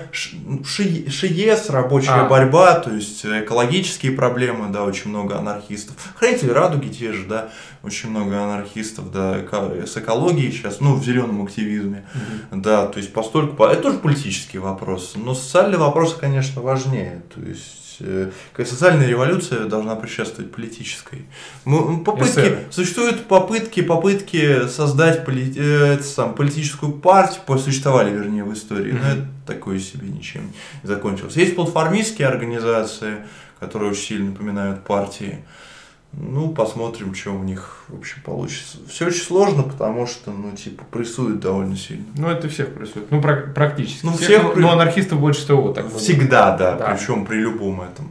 У меня позиция очень реформистская, она мирная, она пацифистская, как бы Лев Толстой мой герой. Смотрите, вот э, в су- существующей Российской Федерации есть два движения, условно говоря, политических, наиболее сильных, скажем так, Э, про провластных, да, и оппозиционных. Известные лидеры того и того, если не лидеры, то за Да. кого эти движения выступают. И в этом смысле, ну, смысле вопрос, конечно, к, к вам как к реформизму, он как бы заключается в том, что за кого топить? Целиком полностью за вторых. Ну, типа, у Ну, меня... за, Навального. У меня есть, да, у меня есть э, пози- э, видос, где четко... Это не мейнстримная позиция Мгм. от всех анархистов. Все, что я говорю, я говорю только от лица самого себя. Это интервью не с русским анархизмом и не с русскими анархистами. Это интервью с Борисом Дроздовским, да, то, как я считаю. В общем, я считаю, что мы должны поддерживать... Для меня важен этический активизм. Я поддерживаю Навального не потому, что я солидаризуюсь с его политической повесткой. Это не так. Я поддерживаю его, потому что в данном случае это человек, пострадавший от несправедливости, и и мной руководит в данном случае моральная последовательность. С ним поступили по-свински, с ним поступили плохо, с ним поступили отвратительно. Это незаконно, это неправильно, это аморально, и каждый нормальный человек, нормальный русский человек, христианин, в том числе анархист, должен как минимум это осуждать. И в данном случае ну, это полезно в том плане, что анархисты появляются в таких движухах, там можно каких-нибудь сторонников найти, там можно кого-нибудь сагитировать, там можно показаться, что мы там тоже были. Да, потому что там можно сказать о своих политических заключенных, о Азате Мифтахове, Да. например. Да, вот такой микровопрос. А между Навальным и ЛПР, оно вот как у вас предпочтение просто, вот, если кратко? Ну, оппозиционным движем. Ну, потому что это две довольно большие силы-то полити... Ну, если не политические, то Я в оппозиционном знаю. движе. Я не знаю. То есть я поэтому скорее сторонник идти. Если Михаилу Светову сошьют дело, я буду поддерживать Михаила Светова. Ну, понятно. Пока дело шили только Алексею Навальному. В целом для меня, как политически, это две максимально отвратительные вещи. Я не люблю его А, либертарианцев. а Путин-то, это, он, он вообще из другой Это, вселенной. это, ну ты, ты, ты, ты выдал, это как бы, понимаешь? Он А, говорит максимально отвратительный. Да, слушай, то есть тут, э, ну ты выдал, тут, а, тут даже как бы... Господи, блин, да даже если следующим президентом России станет какой-нибудь там условный, я не знаю, Михаил Мишустин, я и то буду больше рад, блядь, чем...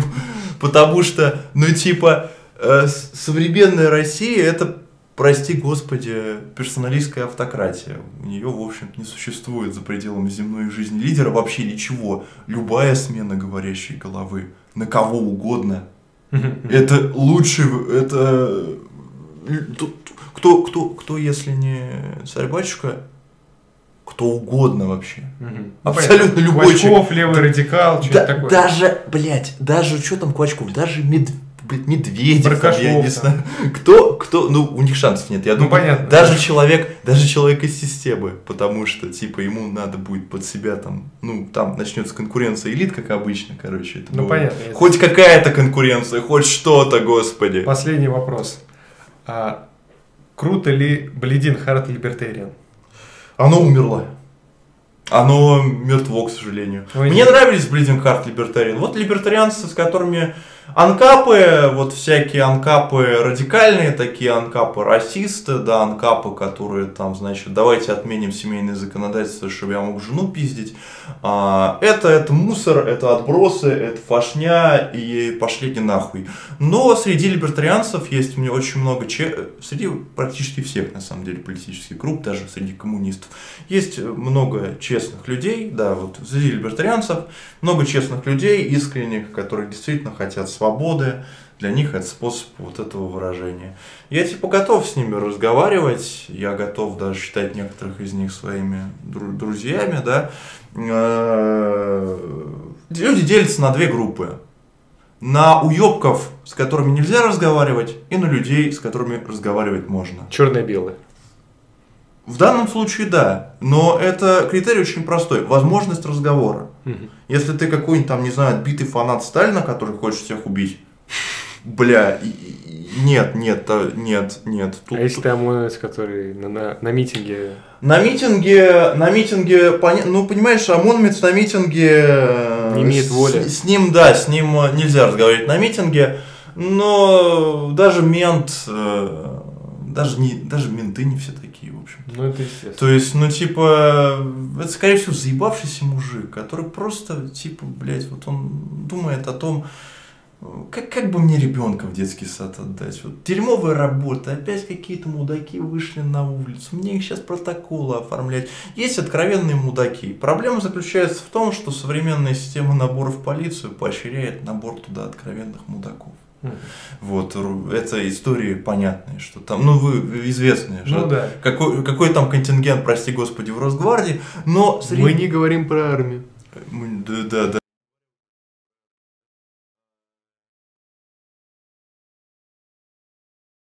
Это самое. Армия с народом, полиция с Да, народом. Полиция с нар- Ну, типа, нет, ну, были же... А в СССР так и было. да? Были же менты, которые, э, полицейские, да, которые не, не били вот, по-моему, где это было? В, В Окрестино? В Нет, Беларуси? Нет, э, полицейские, которые не били на митингах Навального. Были такие, ну... Был, по-моему, один город, где они отказались протестующих разгонять. Ой, да был, был, я не вспомню, какой, но маленький. Маленький, но все равно они отказались это делать. То есть они не стали бить. Мгм. И это, ну, типа, Ну, зависит, да, зависит от того, что это за человек. Другое дело, что человек встроен в систему, что человек так или иначе получает привилегии от системы, что этот человек так или иначе... Это вот пример того, как иерархия... Возможно, это был святой человек. Возможно, он насмотрелся дяди Степы как бы в, Да. в детстве, да, э, и хотел помогать людям, там, я не знаю, спасать людей. Но система работает так, что он Что есть Путин, есть что он, что, что он, да, мудацкие вещи совершает. И может быть в более свободном обществе, в более справедливом обществе, в обществе, организованном на иных началах, этот человек был бы святым. Потому что не люди создают обстоятельства, а обстоятельства создают людей. Да, на, на построенном на анархическим, вот, Я на уверен, что общество, да, за которое я топлю, оно более справедливое, и в нем просто, ну, людям будет лучше. Вы можете либо мне, по крайней мере, точно. Я люблю горизонтальные связи, сетевые связи, я сам в них участвую, как бы, да, мне, э, я имею в виду, что вот большая часть объединений, в которых я состою, они не иерархичные. Вот это как бы вот то, что нравится мне. Я могу вам это предложить. Понятно. Все, можете Спасибо, Борис, что пришел. Спасибо, дорогие зрители, что вы посмотрели это. А что, камера была включена? Да, а, подписывайтесь на канал. В описании есть все ссылки на Бориса. А, Подписывайтесь там на Метаконкисту. А, Несите там дистрибутистские идеи, да, во всех их там Да, разнородностях. Анарходистрибутизм, Дороти Дэй, с нами Бог. Там еще Саертона, Беллока и там подобного, подобное. А с вами был Борис Дроздовский с Метаконкистой и Данилинг. Пока вечно живущим.